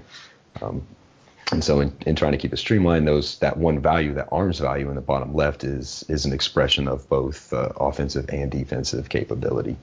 The maneuver maneuverability of that came from the idea of I thought it was really from well, the first basic seed was okay. I want this to be. I want these each of these units to be capable capable of being autonomous, um, meaning that each one has a unique purpose within the game uh, and a a certain level of value. Um, none none more valuable than the other, just different in value. Uh, and so that's when I started to give the lower ones higher maneuver values. Because when I very, very first started it, it was just a fixed, they all just had six. Um, it was probably an arbitrary number when I picked it. Um, but uh, but yeah, I started to, to play with the balance like that. And then that's when I developed it as an inverse relationship, an exact inverse relationship where um, it's one for one. Every time your arms goes down, your um, maneuverability goes up by one. Uh, so that's that's kind of where it grew from. Um, but uh, what it has led to is is some really cool um, support of that that maneuver warfare stuff that that I always talk about so mysteriously. mm-hmm. So, but it's it's very neat though. Um, the the stronger units, um, and like you said, it's a maneuver game, but the stronger units have less maneuver. But what the stronger u- units have is more threat. They have more influence over the battlefield altogether. Um, they present danger on more than just um, the uh, immediate zones around them. So you can use them to really manipulate your opponent's decision making much more so than you can with a, a arms one. Because arms one, sure, it can get across the battlefield very easily, and it can do a bunch of things, build some build some ramparts, etc. But it's if it hits me, it's not going to hurt that bad, uh, and I might and I'll gain a maneuverability out of it.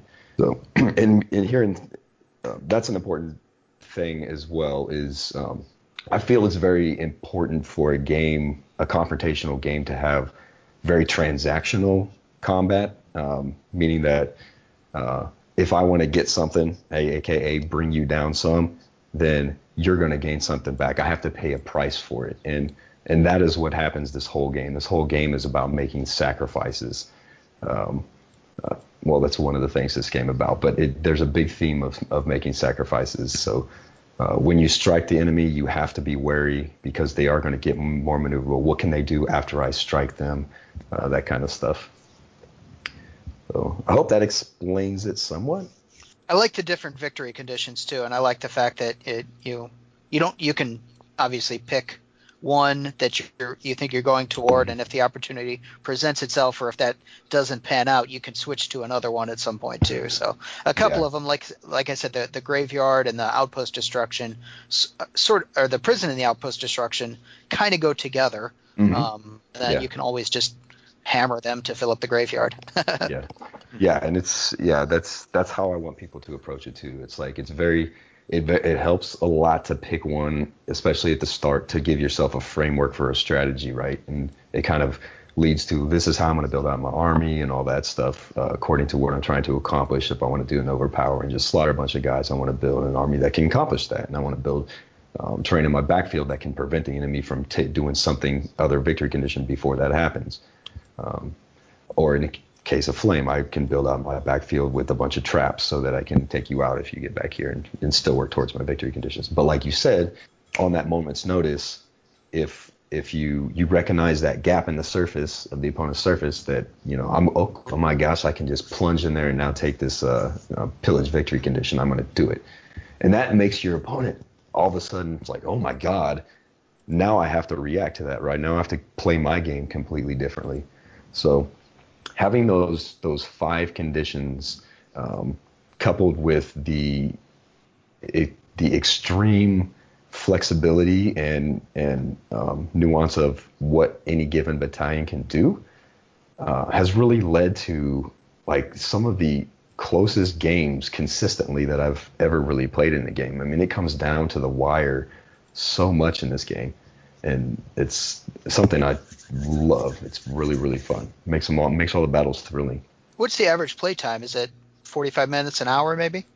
Between 30 and 45 minutes is average Okay. play time. So Okay. it really just depends on how how intensely somebody you know studies the the field on their turn. So, but but the conditions are short enough and it everything moves so briskly that yeah even even on a long a long thinker 45 minutes is considered a long game. Um, and we we usually play at least two games each um, on our organized play sessions. So I'm gonna put the big guy somewhere. Yeah, go for I'm it. put him right here in the front. And so yeah, and yeah, and that that rule is of course it's just uh, your your territory. Now the facing of a battalion matters greatly. So because you're on that top side, you're going to want to manually face them all. They don't have to be facing toward me. They they can be facing any way you want, but just know that they they have to be they move in the direction they're facing, and you have to spend magic to actually turn. So Okay. Oh, wrong direction. I think there's I think the Q and E are hotkeys to Oh, F and D. F and F and D D? on this one, yeah. Ah, there you go. Yeah. F and D will rotate those. So the actual physical game, these are cubes, right? No, they well in the prototype that we have been using, um, they are cubes. However, if you look at the page, we have a completely different industrial design form, which is uh, way more uh, user friendly. So we had the cubes were really cool. They look really cool, um, and we had a we we came up with a really innovative way to make it uh, easy to um, to understand how to change the status to the appropriate side but we kept running into about 50% of the players never never could wrap their head around um, rotating them in the way they were supposed to be rotated uh, because their brains just thought, think oppositely, which and there's no solving that. We would teach them, and then they'd be, oh yeah, that's so cool. You do it right, and then next turn they do it wrong again, and you'd be like, oh man. Um, so there would be these these weird hiccups in play as they like fumbled around trying to find the right status, and and this whole like the whole physical design of this game has been 100% user experience focused. Um, you see the recessed battlefield here, like all each of these zones is recessed so that these terrain cards sit in place and they can't get knocked around. You don't have any fiddling around with that stuff. Um, and uh, additionally, the cubes, because they had the art and status on all sides, there was a subset of players that were always getting distracted by that, and they could never never just focus on that top side, which was the the active status. Um, so so we put a lot of thought into it and, and decided to move over to uh, another solution, which is a little more intuitive to, lo- to use, is less distracting. So we have this uh, uh, a tray, which is a it's a triple layer cardboard component. Um, we call them the tray. You can see those on the uh, campaign page, uh, and that serves like three or four different really cool uh, purposes. The first one being it makes them very easy to pick up and move and turn and rotate on the battlefield. Because a battalion, you it, it requires uh, more complex physical manipulation than, than a typical game component. It's not just pick it up and put it here. It's like the facing matters, and you're gonna have to rotate it a lot, and you have to move it a lot, and stuff like that. And so we didn't want it to be you're reaching down and you're like fingernailing that tile, which is what the the battalion status are. Um, you're fingernailing that tile to to get it up off the board, you know. So just making everything smoother. So the trays, the tile slots in the tray, and um, the the models in the th- uh, the tabletop simulator actually have the the tiles in the tray. Here in the Vassal, it's just the tile. Um, but um, the uh, models or the um, battalion slot into there, and there's a little groove on the front of the tray that uh, one makes it really easy to take the tile out because there's a, a lip or a, a cut in the lip, so you can put your your finger and slide it out. Uh, two, that actually um, accentuates the facing direction. So when a battalion takes damage, another problem we had with the cubes was you picked it up and you were flipping it around, and then it was like, oh wait, which way was it facing? Oh shoot. And if, if one of them didn't remember, then it's like, oh, I think it was that way, and then you just have that weird, uncomfortable. Man, I could like lose the game or something because I forgot which way it was facing. Um, so when you damage with the trays, you take the, the tile out, um, and the tray sits in place and does not change facing, so you can't forget which way it was facing. Um, and then additionally, uh, it serves as a an indication of which uh, player the battalion belongs to, uh, because you can play in uh, three player or four player in this game, and you can have multiple players uh, commanding um, battalions from the same kingdom. So the the trait color actually helps that stand out. Like, oh, I'm the the the red guys are mine, even though we're both flame. The red ones are mine. The black ones are yours. So So for three and four player, do you basically just uh, you play two teams and like each player would get three units instead of six? absolutely. Yep. Okay. And yeah, yeah, and those trays I mentioned they're triple thick, and then I mean I've been asked a million times why is this game so expensive? Why is my goal so high? And and a lot of it comes from the uh, multi-layer components. The the entire board is double layer, um, and then all of the battalion trays are triple layers. So that's like three layers of high density cardboard, and two of high density. But most of it comes from the manual labor. Like any any multi-layer component that you do requires hand assembly at the factory, and that just balloons the cost quite a bit. So, um, uh, I'm ho- I mean, I'm not hoping. I know, I really know and feel that it will improve the user experience to a point where it will be worth it. But I think it's probably going to be a little bit of a battle to convince people. They'll just need to have to feel it themselves to be to be able to understand why it's so important. So and it says on your Kickstarter page you are not you're not this is never going to go to retail. Is that right? No, no, no. I'm not saying never. I said it's not. It's not going to see a traditional retail model. So it's not. I'm not going to produce. I'm not going to um, produce extra units intentionally and send Got them it. to distributors. Okay. Retailers are more than welcome to contact me for for like bulk rates and stuff. Um, there's even a pledge tier on there just for a buck where they can just do that and then they contact me and then we can discuss the um, how many they want, et cetera, et cetera. Okay. But, but yeah, the the cost logistics are just prohibitive for doing a, a mass retail release. Um, it's it's it's almost thirty dollars a unit uh, manufacturing cost, which is astronomical. So so that's been one of my biggest challenges. I mean, we've worked it down from uh, all the way up almost fifty dollars a unit. We've got it down to where it is, and we might be able to shave some more off, but but I'm struggling with that. So I think it's probably my biggest hurdle. But I'm a stickler for that UX. Like like I said, I came I came from uh from video games, and UX is like tantamount in video games. You know, if it doesn't feel good, if it's not easy to use, then your players aren't going to come back. They're not going to want to be there.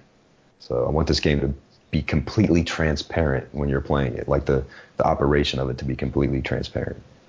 So, uh, All right, so you said. Oh. Oh, go ahead. I, I was just gonna say, tell us about your uh, um, your background in video games. Okay, yeah. So so I started way back in 2001, I believe it was, um, in Phoenix at a small studio that uh, basically never went anywhere. It uh, went under, and then came to Austin um, and uh, worked at Acclaim Studios. Um, if any of you are old enough to remember that. Um, but that studio had a very famous in the video game industry crash and burn horror story in which like the whole organization shut down and all the employees got locked out and stuff. Um, but I had left like three weeks before that happened to a place called Edge of Reality. Um, and Edge of Reality is kind of where I consider I got my start because that's the first place I went where I actually worked on a game from start to finish and shipped a game.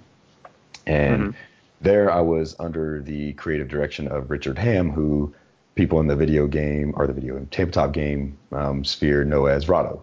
Um, and so Rahdo was my creative director and lead at uh, Edge of Reality, and I really consider him my mentor in game design. I learned absolutely so much from him. It was one of the coolest experiences. He's a wonderful person and an awesome game designer.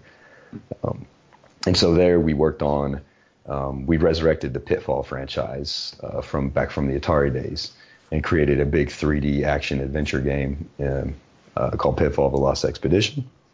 And I was the lead level designer, uh, and then moved up to co-lead designer um, about halfway through the project. Uh, and then after that, we worked on some titles for DreamWorks. Um, and then um, in between that, I worked on some Nintendo DS uh, titles uh, for um, uh, for Marvel. So two or three Marvel games, Incredible Hulk and an X Men game and such. Mhm. And then um, I worked with Nintendo on a, a project, uh, Nintendo of America, that they wanted to do, um, but they never ended up taking anywhere. But um, I only mentioned it because, man, I learned so much from just working directly with them. It was great. Um, but then uh, moved from there to creative director position, and I was creative director at a small studio called Aspyr Media here in Austin, um, who um, prior to that, uh, they only did um, Mac ports of really high selling PC games. So they did like all the Call of Duties and the Sims and stuff like that. They would port over to Mac, and they just made bank off doing that because they had a lock on the market. So they're like, hey, let's start doing original games. And they uh, hired a studio director, and then they built a uh, an IP studio, an original IP studio, and I was hired on as creative director there. And what we did there was this really super innovative um, Nintendo DS game called Treasure World, which was a uh, we called it an alternate reality game because you played the game in the real world. You just the the device itself was kind of a vessel for the game, and you walked around the real world collecting treasures, uh, which were all triggered just by Wi-Fi signals. Um, And then we did a companion to that, which was a, a massively multiplayer online um, platforming game. So you could take the treasures you found in the, with the DS and upload them, and then build um, platforming levels, 2D platforming levels, and share those with people and like explore other people's levels and stuff like that. Uh, after that, I went independent. Um, and so this was like this long period of me like trying to just explore my own craft and like teach myself how to program as well so that I could um, just kind of completely fully round my skill set. Um, and then so I made a couple mobile games in which I did all of the engineering, all of the art, and all of the game design for. Um, took a while to do, but and they weren't even very big games, but there's just a lot of stuff to do.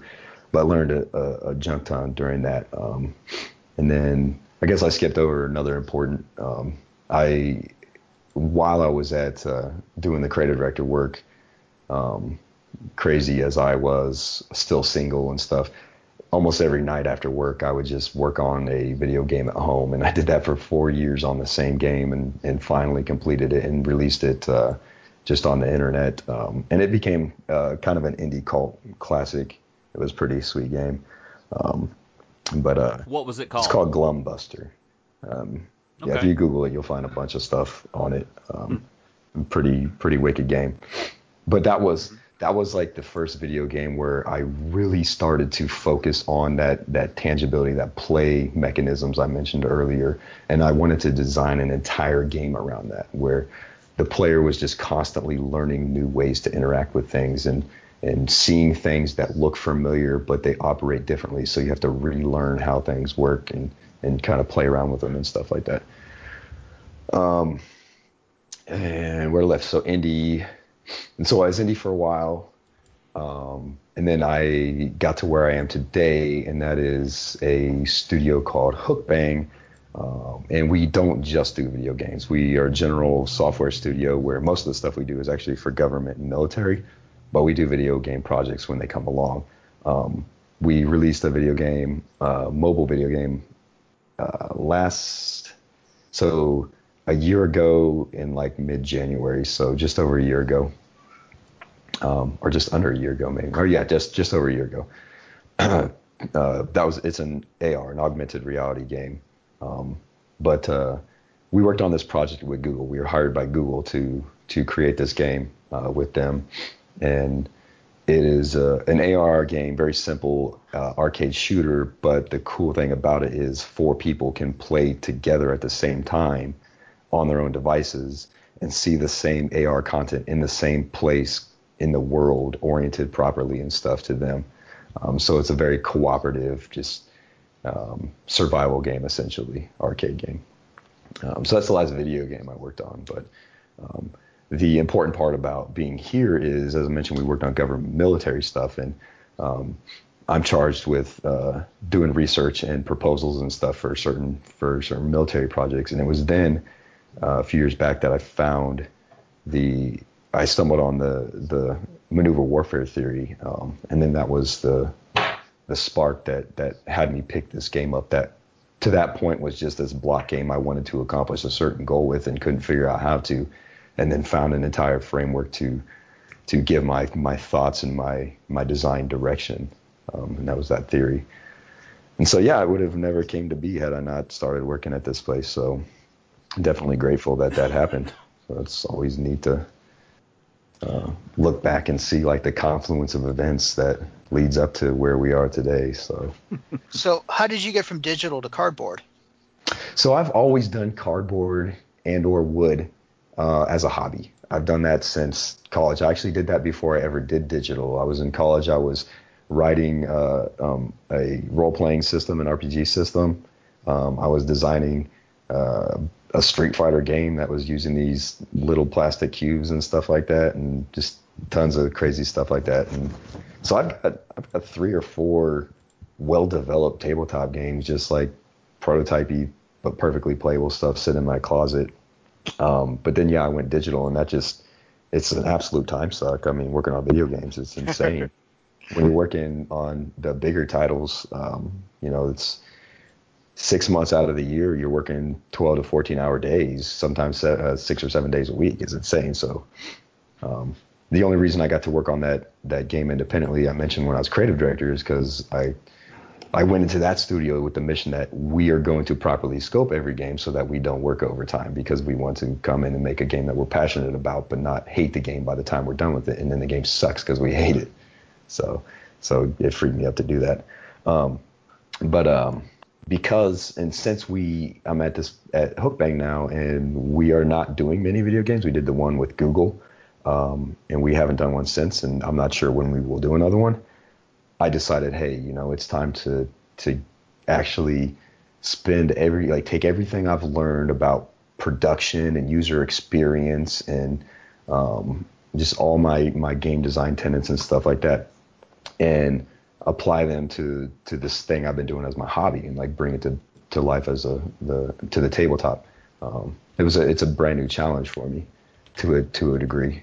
Like the game design part isn't, but the the whole production side of things and getting it all put together and you know into a factory. You know, it's very it's very different than video games. And that video games are like it's so hands on from start to finish. Like everything is like within one little team that's building everything together where the tabletop is as you guys know it's you know you have a director and a designer and producer and such and and it's it's there's a lot once the design is done there's a lot of hands off right? You you just send it off to the factory and hope it comes back and you coordinate you know and get test units back and stuff like that and you work with them. Um, but somebody else is is physically producing it as opposed to just you you and your team producing it so it's a neat, it's a neat, uh, neat change, neat dynamic. Um, I still have a lot to learn, as you can see from my Kickstarter campaign progress. Well, how about the artwork? Is this someone you worked with? No, this is a phenomenal guy. This uh, this is Chen Chi Wei. friend of He's yours, a- or who? no, no, I don't know him all. He's a he's a Taiwanese guy. He's in Taiwan. Oh, okay. He works on. He's an illustrator for uh, mobile video games in Taiwan. Um, but uh, I put a call out on ArtStation. Um, I sent it out. I went and, and called through like uh, 65 artists uh, that I thought would be adequate for what I was trying to express with the game, and sent a, a letter out to each of them, um, seeing Wow. if they'd have any interest.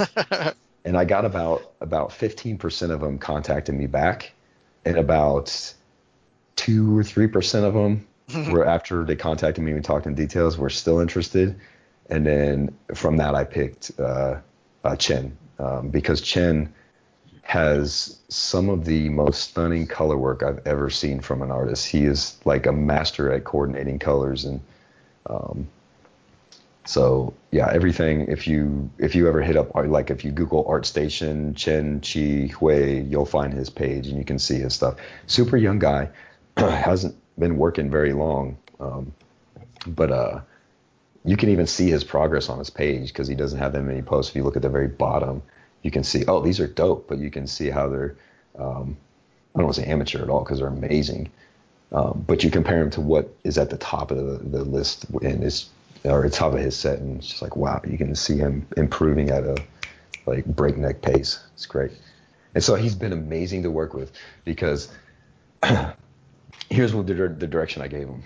We've got a kingdom of frost and a kingdom of flame. Go, and that was it.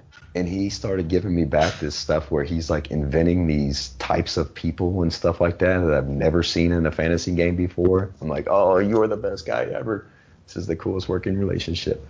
Um, and so he he's he's invented um, who these character are as people and and helped drive this lore just from the illustrations he's created.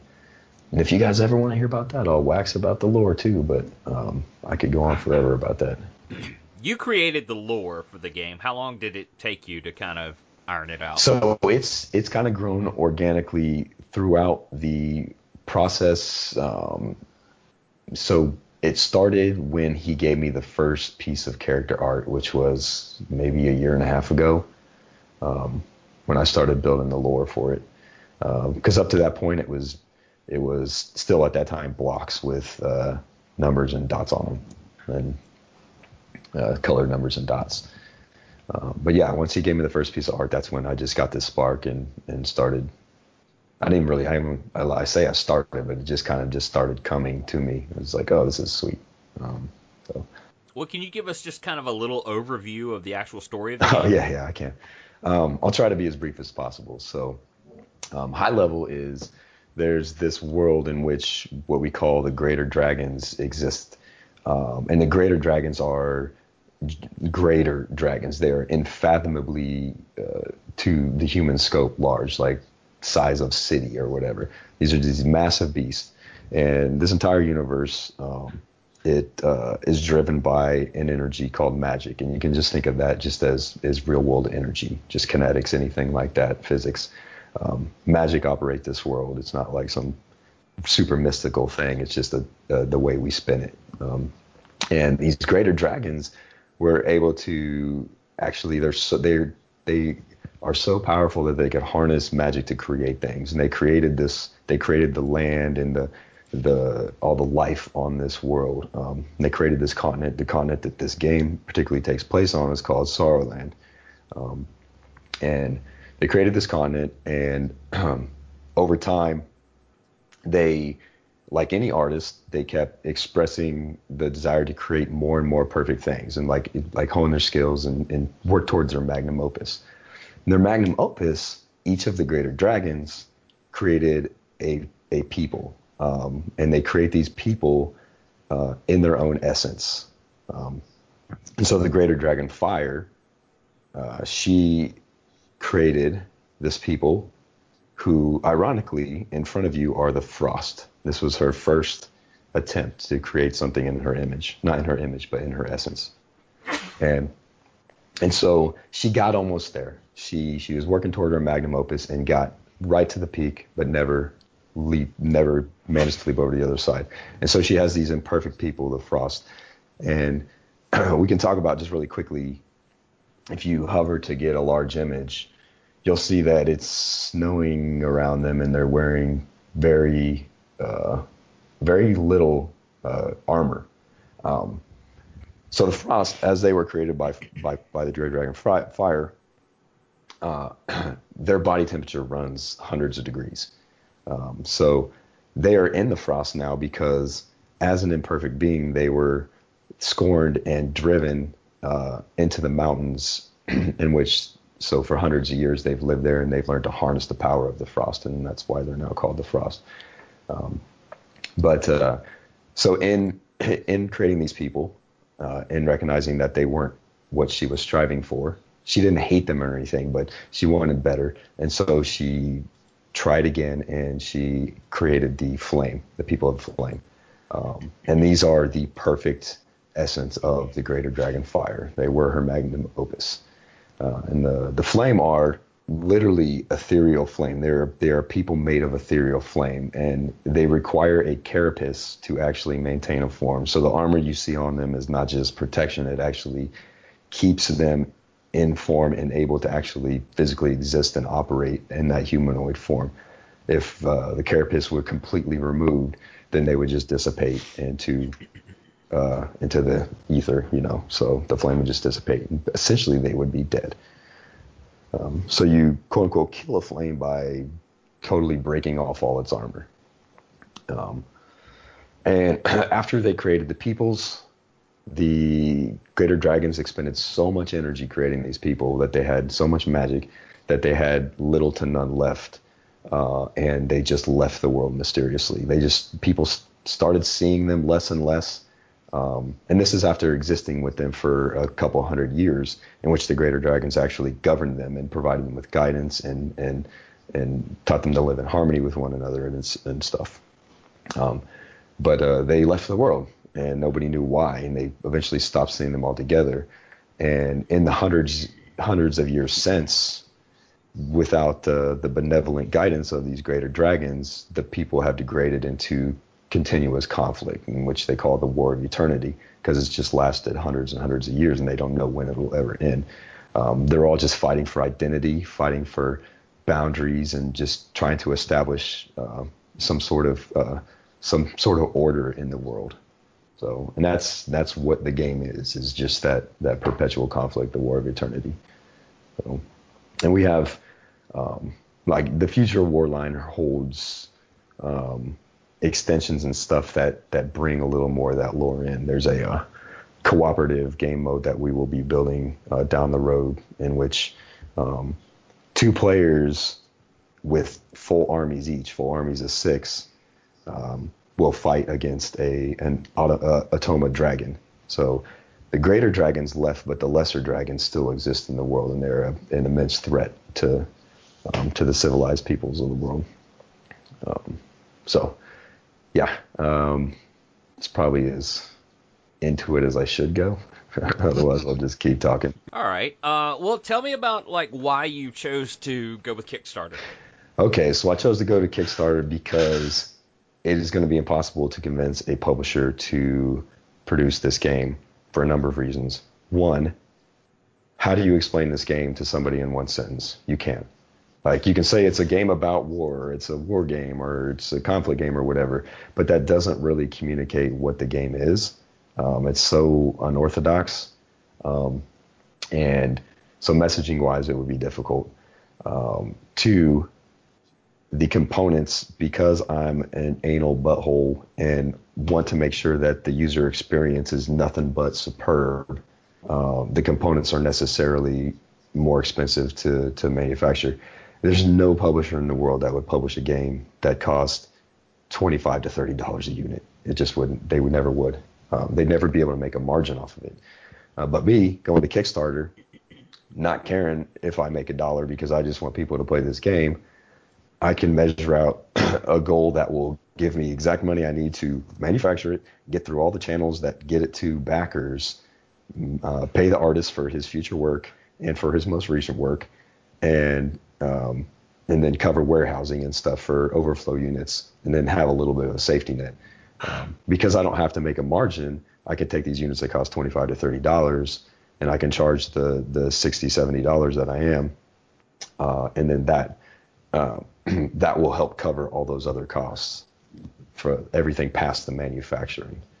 Um, so a typical retailer model is to produce a unit and then charge the consumer roughly five times the unit production cost. And as you can see, there's no way I could have done that with this because you'd be paying for like a 150 $200 game. Um, and without minis, ain't nobody going to spend that kind of money on a game. So, mm-hmm. so yeah, that's why that's so why I chose Kickstarter. Um, well, reason one. Reason two is I'm so just deeply invested in this game that I have a very clear vision of what I want it to become. Um, that I guess you could say I'm afraid to lose control, but it's not really that. It's just there's so many things I want to do with it that I want to be a part of.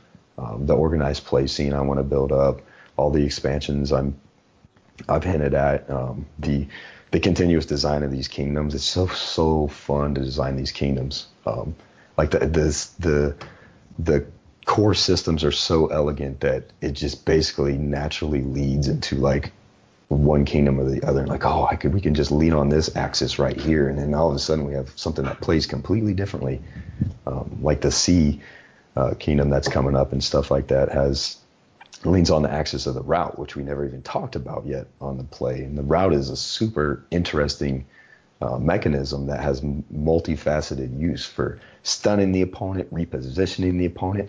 That's the way you take them prisoners with a rout. Um, so we have a yeah, we'll have a kingdom that that that highlights that. Um, and it's cool too because each of those kingdoms help players better learn the value of those individual systems as well because they're more more um, uh, encouraged to to use those systems and see the effects of them. Yeah, that's a long way of saying this is why I use Kickstarter. So. How much are you looking for on Kickstarter? My goal, my funding goal, is like 118, 500. Yes. And that's why it's weird, is because, like I said, we, um, I, oh my gosh, it's been incredible. So I'm fortunate enough to have a liaison from the manufacturer I'm working with, who is Panda Games, who is like super top notch. Um, they did Scythe, they did, they do the Pandemic series, um, a lot of super really high quality, cool games.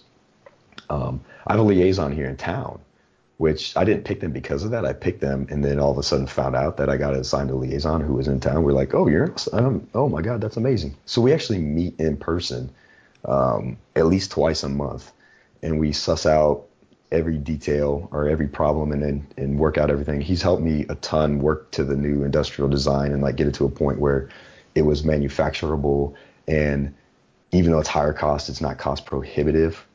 Um, and uh, yeah, so so I worked with him directly to to establish that cost, and then um, I've been in contact for a month or so with Quartermaster Logistics, who is distribution side, um, and so they handle all of the freight shipping, and we're doing global global uh, ship uh, global distribution. So there's multiple freight liners involved, so that that costs more than just a single freight going to a single port.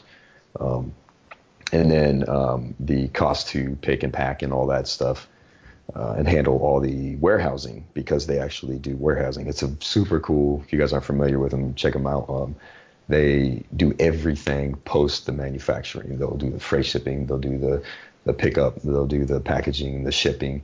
They do the warehousing afterward, and they even go as far to as to sell units through Cool Stuff Inc. afterwards. So that's why I chose them because this is my first, so logistics wise, I really need to allow a single party to handle it and just me learn from that. Because if I try to like pick individual parties that each specialized in those things, I might have been able to shave a couple dollars off, but man alive, I don't know if I could have delivered to backers. So, um, so yeah, my goal, my goal is there uh, because it needs to be there. And I know recently um, there's been a lot of we'll set our funding goal artificially low because we know we'll be funded.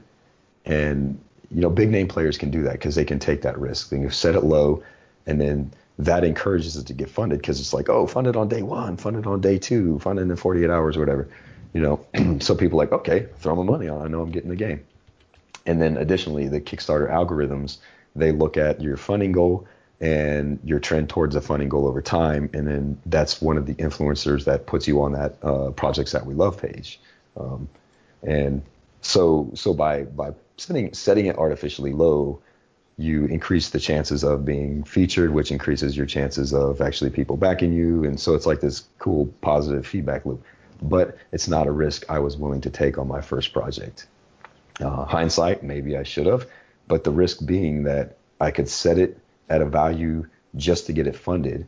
But if I didn't get the amount of money I needed to actually bring it to life and get it to backers, then I would have to either A, cancel the project like right before it completes or sometime before it completes. And to me, I think that looks horrible. It's like everybody's excited about getting this game, and then I cancel it. Wait, do you, well, why'd you cancel it? It's funded. Uh, and then I got to explain to them, yeah, it's funded, but we don't have enough money to make it. It's like, why didn't you do your research? Uh, we did. We just set it low so we would get funded. Um, or the second scenario is they just would never get their stuff, which is obviously not something I'm going to do. So, so this is it's it's it's a big risk mitigation um, strategy that uh, is not working out for me.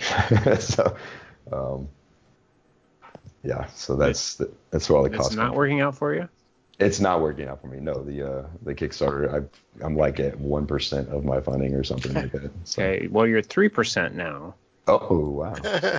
So Oh. and you still got 24 days You to go. got So so buck up, Right. I guess. No, I'm I'm taking a completely positive approach. You know, um, I I went in knowing that this is incredibly it's going to be a huge challenge. I don't know if I'm going to be able to convince people to do this. The price looks high, and the shipping's high because it's a heavy game. Um, and I'm a first time creator, and I've got this funding goal that's like a hundred and something thousand dollars. The audacity of this man, kind of thing, you know. Uh, I've I've got so many emails and, and comments about that, just like I can't believe you're setting your goal that high. Who are you, kind of thing. It's just like I'm just trying to be honest. That's all. Um, you know, I wanna I wanna be honest, and I I'm fully transparent. I even wrote all that stuff in the risks and challenges um, section on the campaign, um, spelling out where all the money's going, so people don't think I'm just like making up these numbers. Um, even down to like, even why does the manufacturing cost almost 50k? Uh, because there are four uh, 13 inch or 12 and a half inch uh, battlefield quadrants that are both double layered, and there are uh, 18 battalion trays, which are all triple layered. All of those multi-layer components require the hand assembly at the factory. I think I might have even talked about this earlier um, in our discussion, but they require hand assembly, so they're much more expensive to produce. Um, so So, uh, um, game it out then. If you if you get to to one day left and you're at sixty percent, then what what where do you go from there? if there's one day left and I'm not funded, then I've got to I've got to pull the plug and then just regroup. Um, I've been absorbing a lot of information just off observation. I've been I've had a lot of really fantastic people giving me feedback um, just on the Discord server and on Reddit and everything like that. Where you know they're not only giving me like well you shouldn't have done this or that, but they're like here's what you might think about doing and and all that stuff. So so we'll see. I'll have to to just re re um, rejigger my strategy and and come back full force uh, following. One of the biggest, uh, the other big um, problems I have is I spent every every bit of the time I had and all of my effort and passion polishing this game to a production ready state before the Kickstarter. Because again, I went in naively thinking that you know what, I think it looks great to have a game that's done, not just an idea or a a, a um, half a game design that is going to need to get finished, and I'm funding for them to finish the game design. This game is done. I can even go online and play it, and I have a finished rule book that's like completely graphically laid out and everything, and all the assets are ready. And we're just going to fund this thing. We're going to send out the assets, work through pre-production, get this puppy manufactured, and bring it back. You know. Um, so I spent all my time that I could doing that. I've got, you know, like everybody, you know, I got family and stuff like that and a day job. Um, so I didn't really do much of any uh, quote unquote crowd building. I'm a horrible social media person. I'm absolutely awful at it. So now that I'm freed up for that, I've been spending more and more of my time, time learning how to connect with people on the social media, um, the relevant social media, and and kind of spread the game that way. Um, it's really challenging because you can never talk about your own game because if you do, then people just get on your ass. So you got to be fully integrated into the community and everything like that, which is completely fair. I'm not complaining about that at all. It's just it's it's a lot more difficult than than it seemed to me at first was going to be.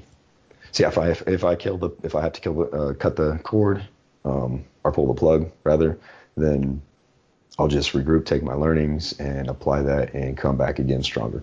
So I really, really, really want to share this game with people. I think it's uh, when people get through a full game and and really feel how it works and the dynamics at play. It's it's very, very unique and very special. Super fun. So, with your digital background, if you would you consider doing just a digital version of this? If it comes to having to do just a digital version, I will. I've always considered that that will that would be part of the quote unquote grand plan, and down the road is there would be a digital version as well. Um, but if it comes down to having to do digital only, um, I wouldn't be too upset. But I'm just I, I'm so smitten with the experience of of face to face tabletop play, the the social dynamics and everything like that, and the presence of another person, and the feeling of holding and, and moving around this stuff, um, which is is heightened in this game because of the complex, complex, the very intimate relationship you have with the components, the the constantly picking them up, turning them, moving them, and stacking them and unstacking them, and there's your your hands are constantly down on the battlefield, interacting and moving things around, and it's a great feeling. So. Well, is there anything else you want us to know or people listening to know? Um, nothing in particular. I mean, I think it's, I think the the like what, like where this game comes from and everything is really neat, a very fascinating subject. The whole maneuver warfare theory. It's something I think people should really check out. Um, if you type in maneuver warfare theory on Google, you can find plenty of information on it. Um, but I also have um, I've been doing Kickstarter live sessions where I talk about that in depth. I've done a couple of them now, and um, I've downloaded I download all the archives and put them on my YouTube channel. So if you want to learn um, even more about like how I how I went about integrating um, those philosophies um, and uh, expressing them through the game, um, yeah, you can check those out. Jump over to the uh, LJ Play YouTube channel and um, there's a there's a playlist there called Kickstarter Live Sessions, um, and you can see me and hear me just blah blah blah blah blah about my own game. All right. Well, they can take a look at the Kickstarter, yeah. and it's got. Does it have any any of the links to that? Does it have a link to like the Vassal mod it or has, anything like that? It has a link to the Tabletop Simulator mod. It has a link to the Vassal mod. It has a link to download the rule books. All uh, um, it has uh, a link to a subtle link just in one of the paragraphs to one of my design diaries on Board Game Geek, which talks about the um, like how the maneuver warfare theory affected this game coming to life. Um, see, uh, all my social media links are on the page. Um, there's a section on the page that literally um, just kind of high level talks about um, the difference of maneuver warfare versus attrition warfare and um, why I'm why I'm trying to uh, develop a game around it. Um, not a not a super educational section, but it it just uh, kind of kicks off um, the idea that you know I'm using that theory for this, and, and here's why I'm doing it. Um, hmm. Let's see what else. Yeah, I told you I'm I'm really not good at marketing myself. Well, you know, you've been really real and honest, you know, with everything, and it's kind of, you know, it, it interests people enough they'll check it out and uh, and look and see. Yeah, yeah. And that's that's all you. That's can all do. I can do. So, and that's that's all I'm going to keep doing. Um, but yeah, but there's there's some room there's some room to grow and um, and things to learn. So that's for sure. All right. Well, I appreciate you coming on and talking to us. Uh, Richard, Roy, did you have anything else? No, Uh, that's just all I had. Thanks for your time. Best of luck to you, man. Yeah, thank you. Yeah, thank you guys for chatting. It's been a really fun time. So Yeah. All right. And now now we can play the game on Vassal with each other and understand Yeah. how to do there it. There you go. Yeah, yeah. Alright. Explore that explore that rout mechanism. I think you guys are gonna love it. Yeah, I'm a big fan of Vassal, so I've always got uh, a few games going on Vassal, and I'm a big fan. Yeah, and, and which of you just said you're on Vassal? Hey, shoot me an email if you ever want to to start a um, a play by email game on Vassal or Warline. So Oh, absolutely. Yeah, I'll do that. I'll happily do it. Um, yeah, just holler at me on social media or just hit me up at uh, contact at ljplay.com. Yes, can- I can I will definitely. I will definitely do that. All right. Yes, new opponent. it's always so fun to play somebody new. All right. Well, All thanks right. for talking. Yeah, thank you guys. Take All right. care. Good night. Bye. So we're back through the magic of editing. Back. just all the all the way back. Just hours went by, and here we are. And um, yeah, I really liked this conversation uh, about Kickstarter and just and just manufacturing. That was my whole thing. It was just the multiple levels of the components and this, that, and the other, and was just really cool to me. Uh, what did you guys think of the game?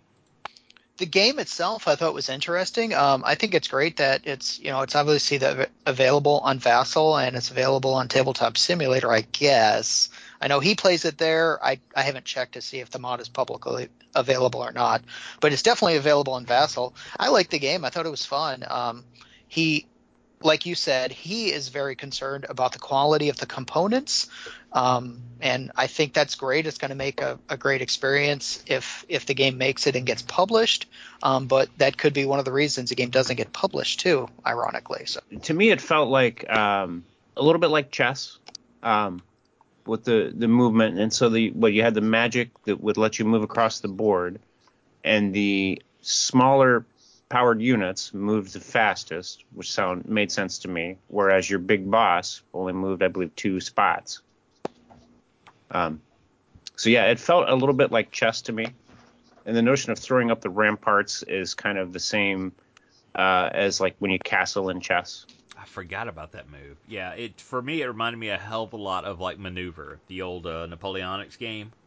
Yeah, okay. I, I I think there was some influence there, yeah. But uh, I dug it. I just I like the idea of it, and you know I, he was so honest and forthcoming, and yeah, I just shit. I hope like hell it works. Mm-hmm. You know, I I do. I mean, this is he was completely upfront and honest. You know, like he said, he was like he didn't want to. And there's so many Kickstarters nowadays that are like, well you know, we finished with umpteen million dollars, but we can't afford to ship this to you. We have to wait and raise thirty-five thousand dollars more if you guys want to donate, and we'll ship your stuff to you. You know, where he's like, no, this is what it cost. This is what it's going to be for us to, you know, ship this to you. And yeah, it's cool, and yeah. Yeah, he's got a long way I to go. There's 18 days to go, so hopefully all of our listeners will kickstart three copies each, and it'll make it. Yeah, just head on in there and be like, you know what? Yeah, let's do this. Let's add this in. I mean, if all else fails, you know pretty much everything about this game from how to play it to the background uh, to how it is uh, actually built, sold, and brought to you, brought to market. There you go, everything. So check it out, and I hope it works. So moving on, the next thing we have is the Game Manufacturers Association board is broken. Mike Stackpole resigns from the board and announces no Origins library will not attend Origins. I don't know what's going on over in GAMA. And it's been fascinating actually trying to follow this is like this Game Manufacturers Association used to be kind of like a big deal and now they're not so much a big deal anymore. I mean, to me, I don't think Origins is that big of a deal anymore. There's been so many allegations over like the past five years of, well, you know, if you want your game to be considered, you have to give it to them free, you know, and all this different stuff for the the Origin Awards, and yeah, I don't know.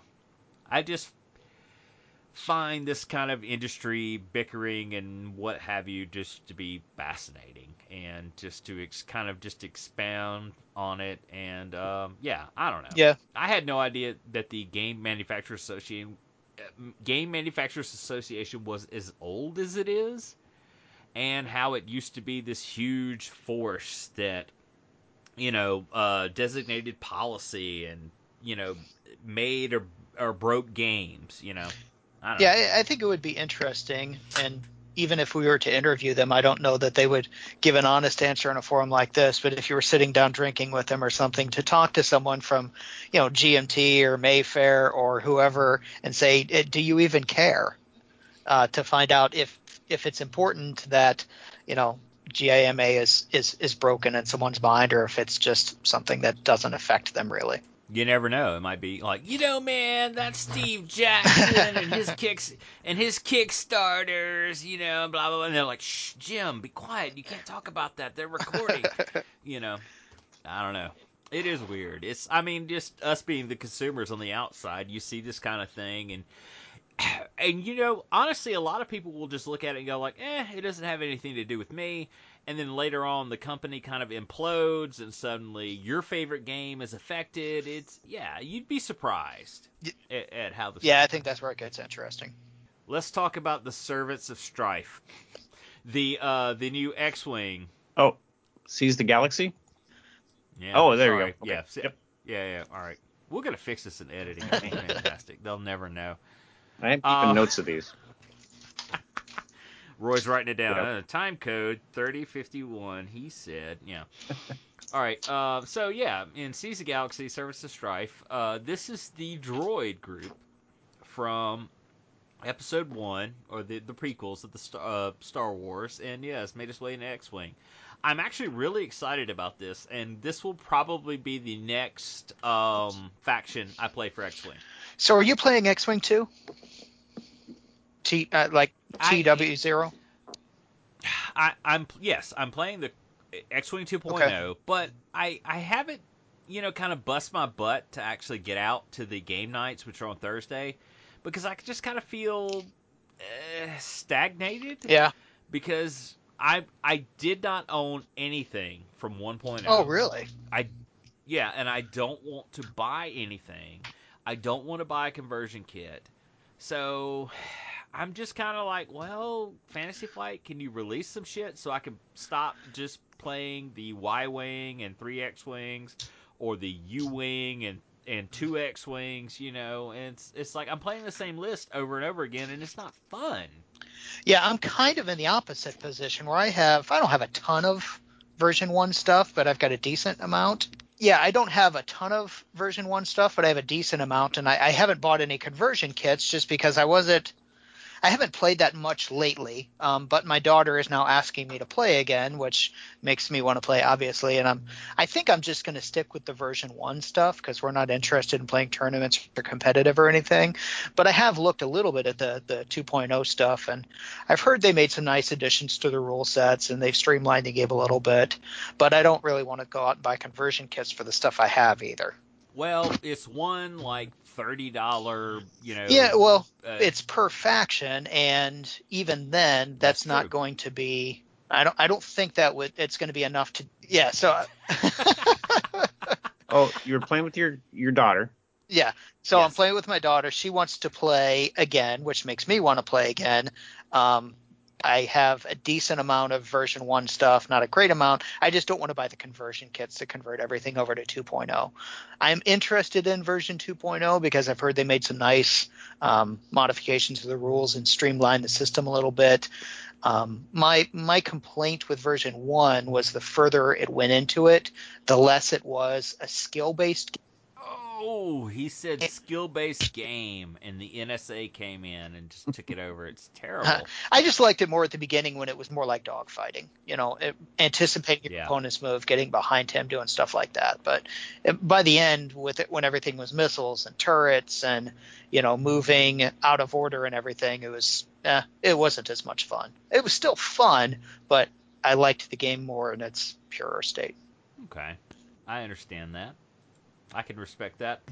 And with this, uh, I don't know. It's to me, it's just a different faction, and uh, it's different for everybody. Nobody has any experience playing these guys, and yeah, I'm kind of excited. Plus, I like the idea of just robots. I hear they're different to field and X-wing, so there's that. And uh, yeah, so yeah, I don't know. This is this seems cool to me, but yeah, that's I'm just kind of stuck and annoyed with um, uh, just X-wing 2.0 that I don't have anything to play because they're so fucking slow in updating their stuff. I would love to field an A wing or a B wing, you know, but yeah, yeah. So anyway, so moving on, um, we have a new source book for the Star Wars role playing game. Yeah, this one I'm excited about because I, I run a Star Wars role playing game, um, and it's this one is basically just it looks like it's it's all the all the people that you already know from the movies and everything, heroes and villains, and it, it just statted them all out, which is interesting because there's sort of a, a saying in RPGs that if you stat something, you can kill it.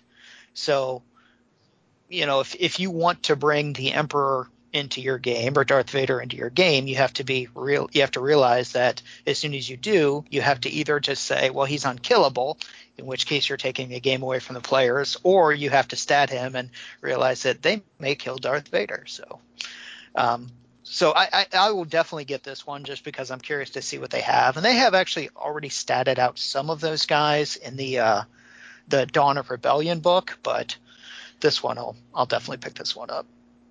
boy howdy, that Ewok in that in the artwork there is not messing around. That's Oh the most savage looking Ewok play- I've ever seen. I can play fucking Ewoks in this. And I love how it says like, well, they have like spears, axes, bows, knives, and as well as larger, complex weapons like battering rams and catapults. So I can fly my my team will fly their ship into the Death Star, and then I'm gonna roll out my stone catapult That's right.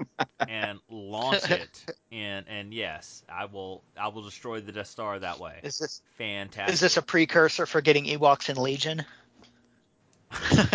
Oh man. Oh my god! If they ever did, the, uh, uh, yeah, if they ever did that, I swear it would have to be like a horde army. Yeah. you feel like six, like sixty of them. You know, just like going forward, just brutally stabbing stormtroopers and eating them. It would be awesome. Turning their heads into drums, it would be fantastic. Yes. So now, yeah, there's I can do an Ewok. And yeah, I, I love how Star Wars doesn't have the prime directive. There's like, eh, whatever. You want to, hey, buddy, you want to come over here and fly on the ship with us? And yeah, let's go. All right, all right, cool. An Ewok all all uh, tatted up with cybernetics and Yeah, I know. He's seen some shit. He goes back. He can't integrate back into his society. He's seen too much. It's like, no. I've, I've smoked death sticks. I've murdered people. Yeah, I've had sex with Twi'leks. It's, I can't do it. No, I can't go back. I can't go back. half Ewok, half Twi'lek.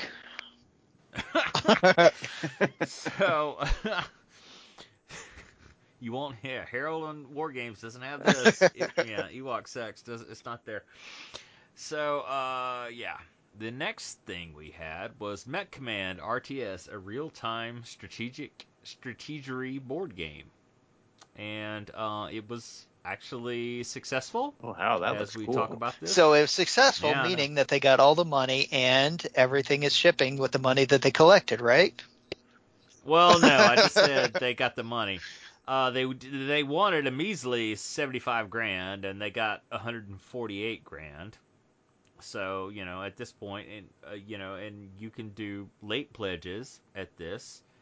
And uh, let's see, the uh, last update with it was from January twenty first. Oh yeah, they're shipping stuff out. Yeah, So, but- yeah, But good. they're asking for an additional twenty-one thousand dollars now.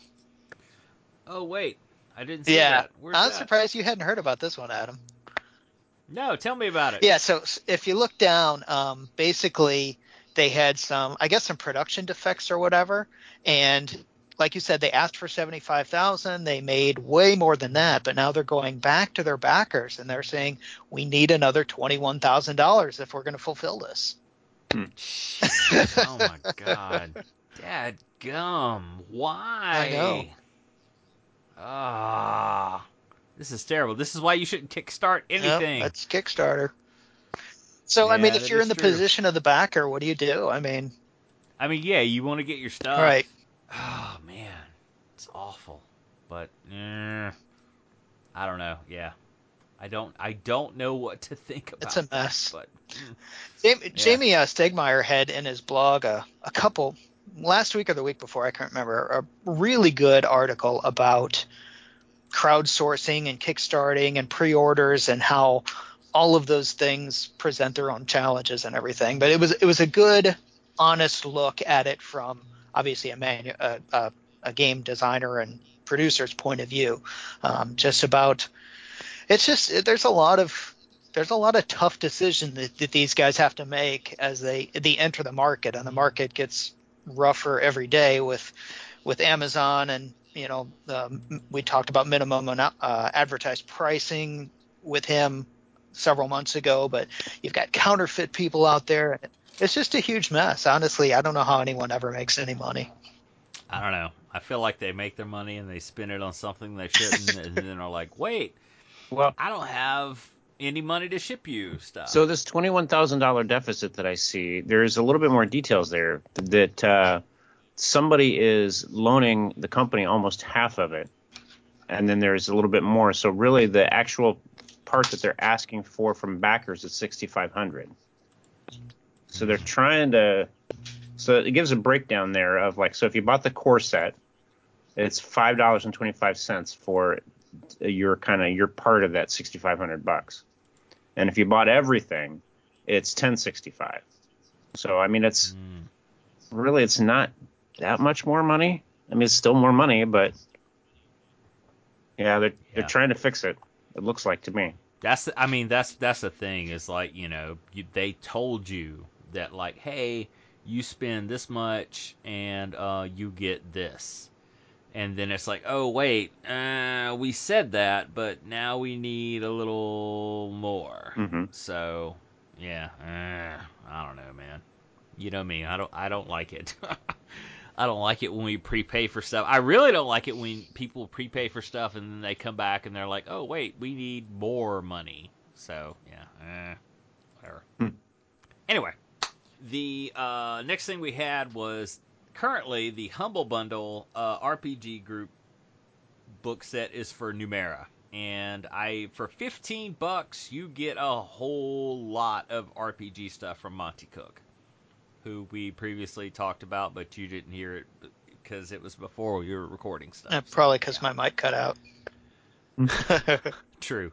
So yeah, you get a whole whole lot of RPG goodness for fifteen. Yeah, that's a- and I highly recommend. That's a really good deal. Numenera is a, a pretty interesting uh, game and setting and system and everything, so it's definitely worth a look. Is this the game where you So- flip between realities? No, Like you have no. What am I thinking of? There's another Monte Cook game. That's Uh, the Strange, maybe. I don't recall. it could be the Strange. Yeah, the Strange is Cypher system. It's uh, sort of an offshoot of Numenera, but yeah, I think that is the Strange. Okay. Anyway, it's really cool. It's really good value. Just go toss it out there. Hey, I'm going to embarrass myself a little bit by talking about the time I made an ass of myself in front of Monte Cook. Oh yeah, tell me, tell me. Just, So Tell us a at- story. at Gen Con, we got into the elevator, my wife and I, and lo and behold, Monte Cook is in there. And so, of course, my wife is not a, a role player, so like doesn't know who this guy is. So I had to explain to her who Monte Cook was in front of Monte Cook. and so, you know how like when you meet celebrities, they say that your your IQ drops, you know, 15 points. That's what happened to me. So I I made an ass of myself in front of Monte Cook. this, dear, this is Monte Cook. Who's Monte Cook? Well, he did Numera. Numera? That sounds like a strange porridge. It's like no, he also did the Strange. The strange? That sounds like women you get when you're out. Yeah. So you know, I understand. I do, yeah. So Anyway, Monte, if you're listening, and I know you're probably not, but sorry. look, he's listening. He's like, "What? They? Oh my gosh!" I should apologize. Anyway, the next thing we have is Techaforce rulebook is now available, and I'm just gonna toss this on because I find giant robot anime girl uh, RPGs to be fascinating. They're always third party, and they always have questionable artwork. and uh, yeah, we're just gonna toss this on here. It's it's available via DriveThruRPG. It's right there. You can if you like Gundam, Macross, Evangelion, it's there. So you can play this game. So anyway. Moving on. Now this this next story we've got here I found utterly fascinating. This is the true story of Cthulhu and Elric removed from the deities and demigods book. Now, Richard, Roy, are you guys familiar with the uh, TSR Presents Deities and Demigods? Absolutely. With. I- I get owned Yankee that on the book. cover. Yep. Oh wait, no, it's With different. what on the cover? I have a different Yeah. one. Never mind. Yeah, no, I owned that book. The Fiend Folio I did is what too. I'm thinking of. Okay. yeah. Okay. Now this one I owned. I got it around seventh or eighth grade. I bought from a guy who probably I think stole it from his older brother or, or something. And I just found it fascinating just to read. I, you know, I didn't care about the stats or whatever. I didn't understand what all the numbers and whatnot were, but just reading the background of all these different gods and goddesses and pantheons and whatever in my version, which I mean I got rid of, gosh, probably 20 years ago, 15, 20 years ago, I don't think it was one of the rare ones either. But anyway, this particular article that you'll see listed in the show notes will talk about the controversy of this TSR release and like why it was controversial and like how many different copies and um, you know all this different stuff that is out there. Yeah. So, yeah, I thought it was a really good, well researched article, and yeah, I had never heard that So story. I did hear that early on, Gary Gygax got sued by Tolkien's estate and had to take hobbits out of the game, which is why they have half yeah, instead th- of that's hobbits. that is covered in this article, I, which I I, I found fascinating.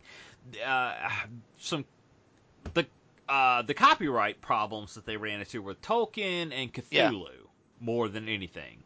And all these different ones, and then they would like add other people into it, you know. And there were, gosh, I swear there were like eight different versions of this book available. I'm really curious to know which one I had. Oh, there's no way I could even find Yeah. out, but and like I, well it just depends like who was in it or who Yeah. wasn't if you remember you know that and uh it was interesting to me because um you know it was like well if you you know even though this one was pulled from the shelf you have to understand like you know 1.3 million copies of that you know book sold so it was pulled. It is rare, but there were a lot of copies sold, so it's not that valuable. Mm. So I just thought it was in- interesting and just tossed it on here. And I just remember buying it, you know, you know, from a kid at his locker at you know blah blah blah, and yeah. So there you go. Anyway, moving on. Tell us about this new Fantasy Flight. stuff. Yeah, Legion dropped a lot of stuff last week. They've got finally have some vehicles. Um, they've got for the for the Imperials, they've got a, a cool little tank. It's if you've seen Rogue One, it looks like the tank that was in uh, Jedha City. And then the rebels get a speeder that they can mount guns to, like a big old fashioned. You know, if you think about like Afghanistan, you can imagine the the uh, the terrorist driving an old pickup truck with an Yep. anti-aircraft gun mounted to the back, and that's exactly what it looks like the rebels are doing. And then they also, so they announced the uh, the rebel support guys as well, like the the rebel specialists is what they're called. They've got like a, a medical droid and another a leader and some other stuff. And the Imperial version one of this I actually saw in the stores today. So the rebels are coming, the Imperial are on their way out, but the vehicles are really the big news. Um, those look interesting, and they also, when I say interesting, not just fun to paint up and see on the board, but they look like they're going to change the way the game is played. So that's that's pretty big. Because they have transport. Yes. So they transport one. So that's how you would move your your leader around. Right. But my question I had is if you had two of these and you had so like a sniper team, hmm can you keep the two of them in cohesion and keep the two uh, members of the team together and therefore transport a sniper team?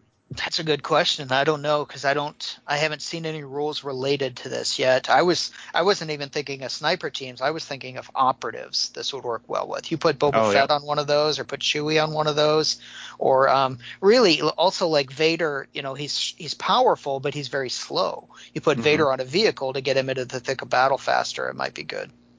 Did you? Uh, and I guess I could look closer, but I, I don't know what the speed on the tank is. Is it a speed two maybe? Uh, I didn't notice. Oh, Okay. So the the X34 land speeder to me looks like it's ripe for modding. Uh, you know, to like to take the windscreen off of it and replace it with sheet metal with slits and everything, and yeah, and absolutely. really kind of kind of hack it up and and uh, make it look like a hunk of junk. Yep. Yeah. I mean, the artwork is already that way. Yeah, and that the Imperial tank has three like barrels or something on the back of it, and I don't know if those are going to have any sort of purpose or whatever. So that that's interesting too. Anytime they release these, they always they do a good job of teasing to show a little bit of what they can do, but not showing everything, obviously. So And the cool figures. Well, so now how many is it going to come with stormtroopers? I don't think so. I think it'll probably come with like a driver or something. Okay. Yeah. So that's all on its way for Legion. All right, the next thing we have is Dire Wolf Games has a whole bunch of stuff they're bringing from the board tabletop to your digital existence. Yeah. Do you guys like playing digital board games? Like literally just the exact, exact same board game, but play it on a computer? I, I have before on the iPad. I Yeah. mean, that's fine. Eh, it's more often than not for me, honestly. Yeah. Yeah, So I like having the cardboard down, but I like having the the availability. There's some games um, that uh, play, especially sometimes you can play, um, you know, with another person that you're not in the same city with or whatever. But games like Mage Knight, um, Mage Knight is it's a fun game, but it's huge and it takes a while to set up. And once it's set up, it's got to stay there for a while. But I can definitely see Mage Knight being a fun one to play on the computer. Well, Root is going to be on there. Yep, yeah, hell yep. yeah. Root, Sagrada, looks which cool. I think you've played that one, Roy, right? Yeah. Yeah, I haven't played it, but I've heard good things about it. See so- now, for me, Sagrada part of the there's a you know the the tactile. It's played with dice, and the dice are cool and everything. So I mean, it's that would really I think be diminished, played on uh you know on a tablet or something. Honestly, out of all of these, the one that I'm most interested in Mage is Mage Knight, just because I know that I will, if I've got it available on my computer, I will play it a lot more than I do now. Right now, I like Mage Knight, but it's a game that I play maybe once a year. hmm I used to have a copy of See, it, I'm most but I got rid of I'm it. most interested in uh, Wings of Glory. Yeah. They're bringing that to it, and uh, yeah, I mean it's basically X-wing with World War One Yeah. biplane. So Yeah, we were talking about playing that in November when we did our World War One day, but it, uh, the guy that was going to bring it wasn't able to make it. So mm, yeah, and then the other thing they have is Raiders of the North Sea. I don't know what that one is. haven't played that one. So yeah, and the uh, uh, Yellow and the Yangtze is another one that, and uh, I think that's the only other one we haven't mentioned. Never played it. So there's that. It's board game. It's coming to you digitally. You play it on your iPad. Be awesome. So the next thing we had was the Captain Sonar Operation Dragoon. Yeah, Captain Sonar. I think I talked about that a couple weeks ago. Um, I've played that a few times. It's it's a I really like it. It's a great game. Um, only downside is that it really plays best with eight players, and it's hard to find eight players. But there is uh, an expansion already out for Captain Sonar, but I think it's just maps. This one looks like it's going to have uh, some extra um, game mechanisms A little hazy on the details right now, but if you're a Captain Sonar fan, this definitely looks like it's gonna be worth some worth picking up. So um, I'm not sure when this is coming out. I think it's been announced. I don't think it's out yet. That's what we got to play at Dice Tower Con. Oh yeah, Yep. I'll I'll Captain bring that Sonar. one for sure. Yeah. I've got that one too. Haven't Yeah. played it. and then speaking of expansions, they announced another Root expansion coming out that is so What? yeah, I know. I just picked up the first one. This one is announced. It's going to be out. Oh, d- it doesn't say when. I don't think, but they did announce the second one. It's going to have uh, two new factions, the Crows and Moles. It's going to have more maps, and then it's going to have um, uh, what else do they have? Yeah, they they just said they're looking at some extras and add-ons. I think they said something about a, a campaign setting as well, though. So if you like Root, there's more coming as for that as well. Crows The and Crows moles. and the Moles. Like like Bloods and Crips. That's what it is. From the woodland. Yeah. So they're coming. I like this whole gangster look of it. Yeah. I hope Chris buys this game so I can play it soon. Either that or Miniature Market puts it on sale and I'll buy it. That's what I'm waiting on. So, all right. Wow. That brings us to the end of our huge, longly anticipated next episode. So, yeah. That's what we get when we skip a nice. week. And and throw Uh, an interview in there.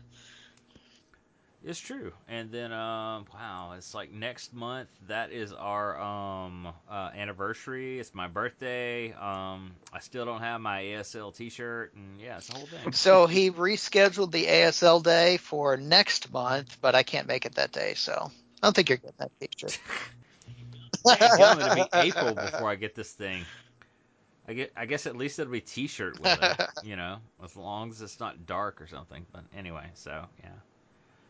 Well, I hope you guys like us, and uh, you can always find us at chanceofgaming.com. It's always Chance of Gaming for everything, for Patreon, for Twitter, for um, Facebook, you know, World of Warships, whatever you're looking for. That's what it is. So, you know, there you go. And uh, we'll be back with more interviews, more discussion, you know, in a couple weeks. So Or well, Thanks are we going to do people. next week? I don't know. Maybe we Okay. will. Depends. We'll We're see. We'll see consistently how it and goes. Firm answer for you. We, yeah, you're absolutely right. We are consistently inconsistent. We like to keep people are. on their So- toes. right. Like, I wonder if they're going to release anything. Just would there be surprise? You know, they wake up in the morning, they're like, ah, uh, new Chance of Gaming episode. They're talking about Kickstarter and uh, Steve Jackson Games. Like, oh, God, really? you know, so yeah, there you go. So anyway, well, good night. Hope you guys like it, and we'll see you Thank later. you. Good Good night, night, everyone. I'll sit here and sing. Mademoiselle from Armentières, parlez-vous? Mademoiselle from Armentières, parlez-vous? Crap, we're probably recording.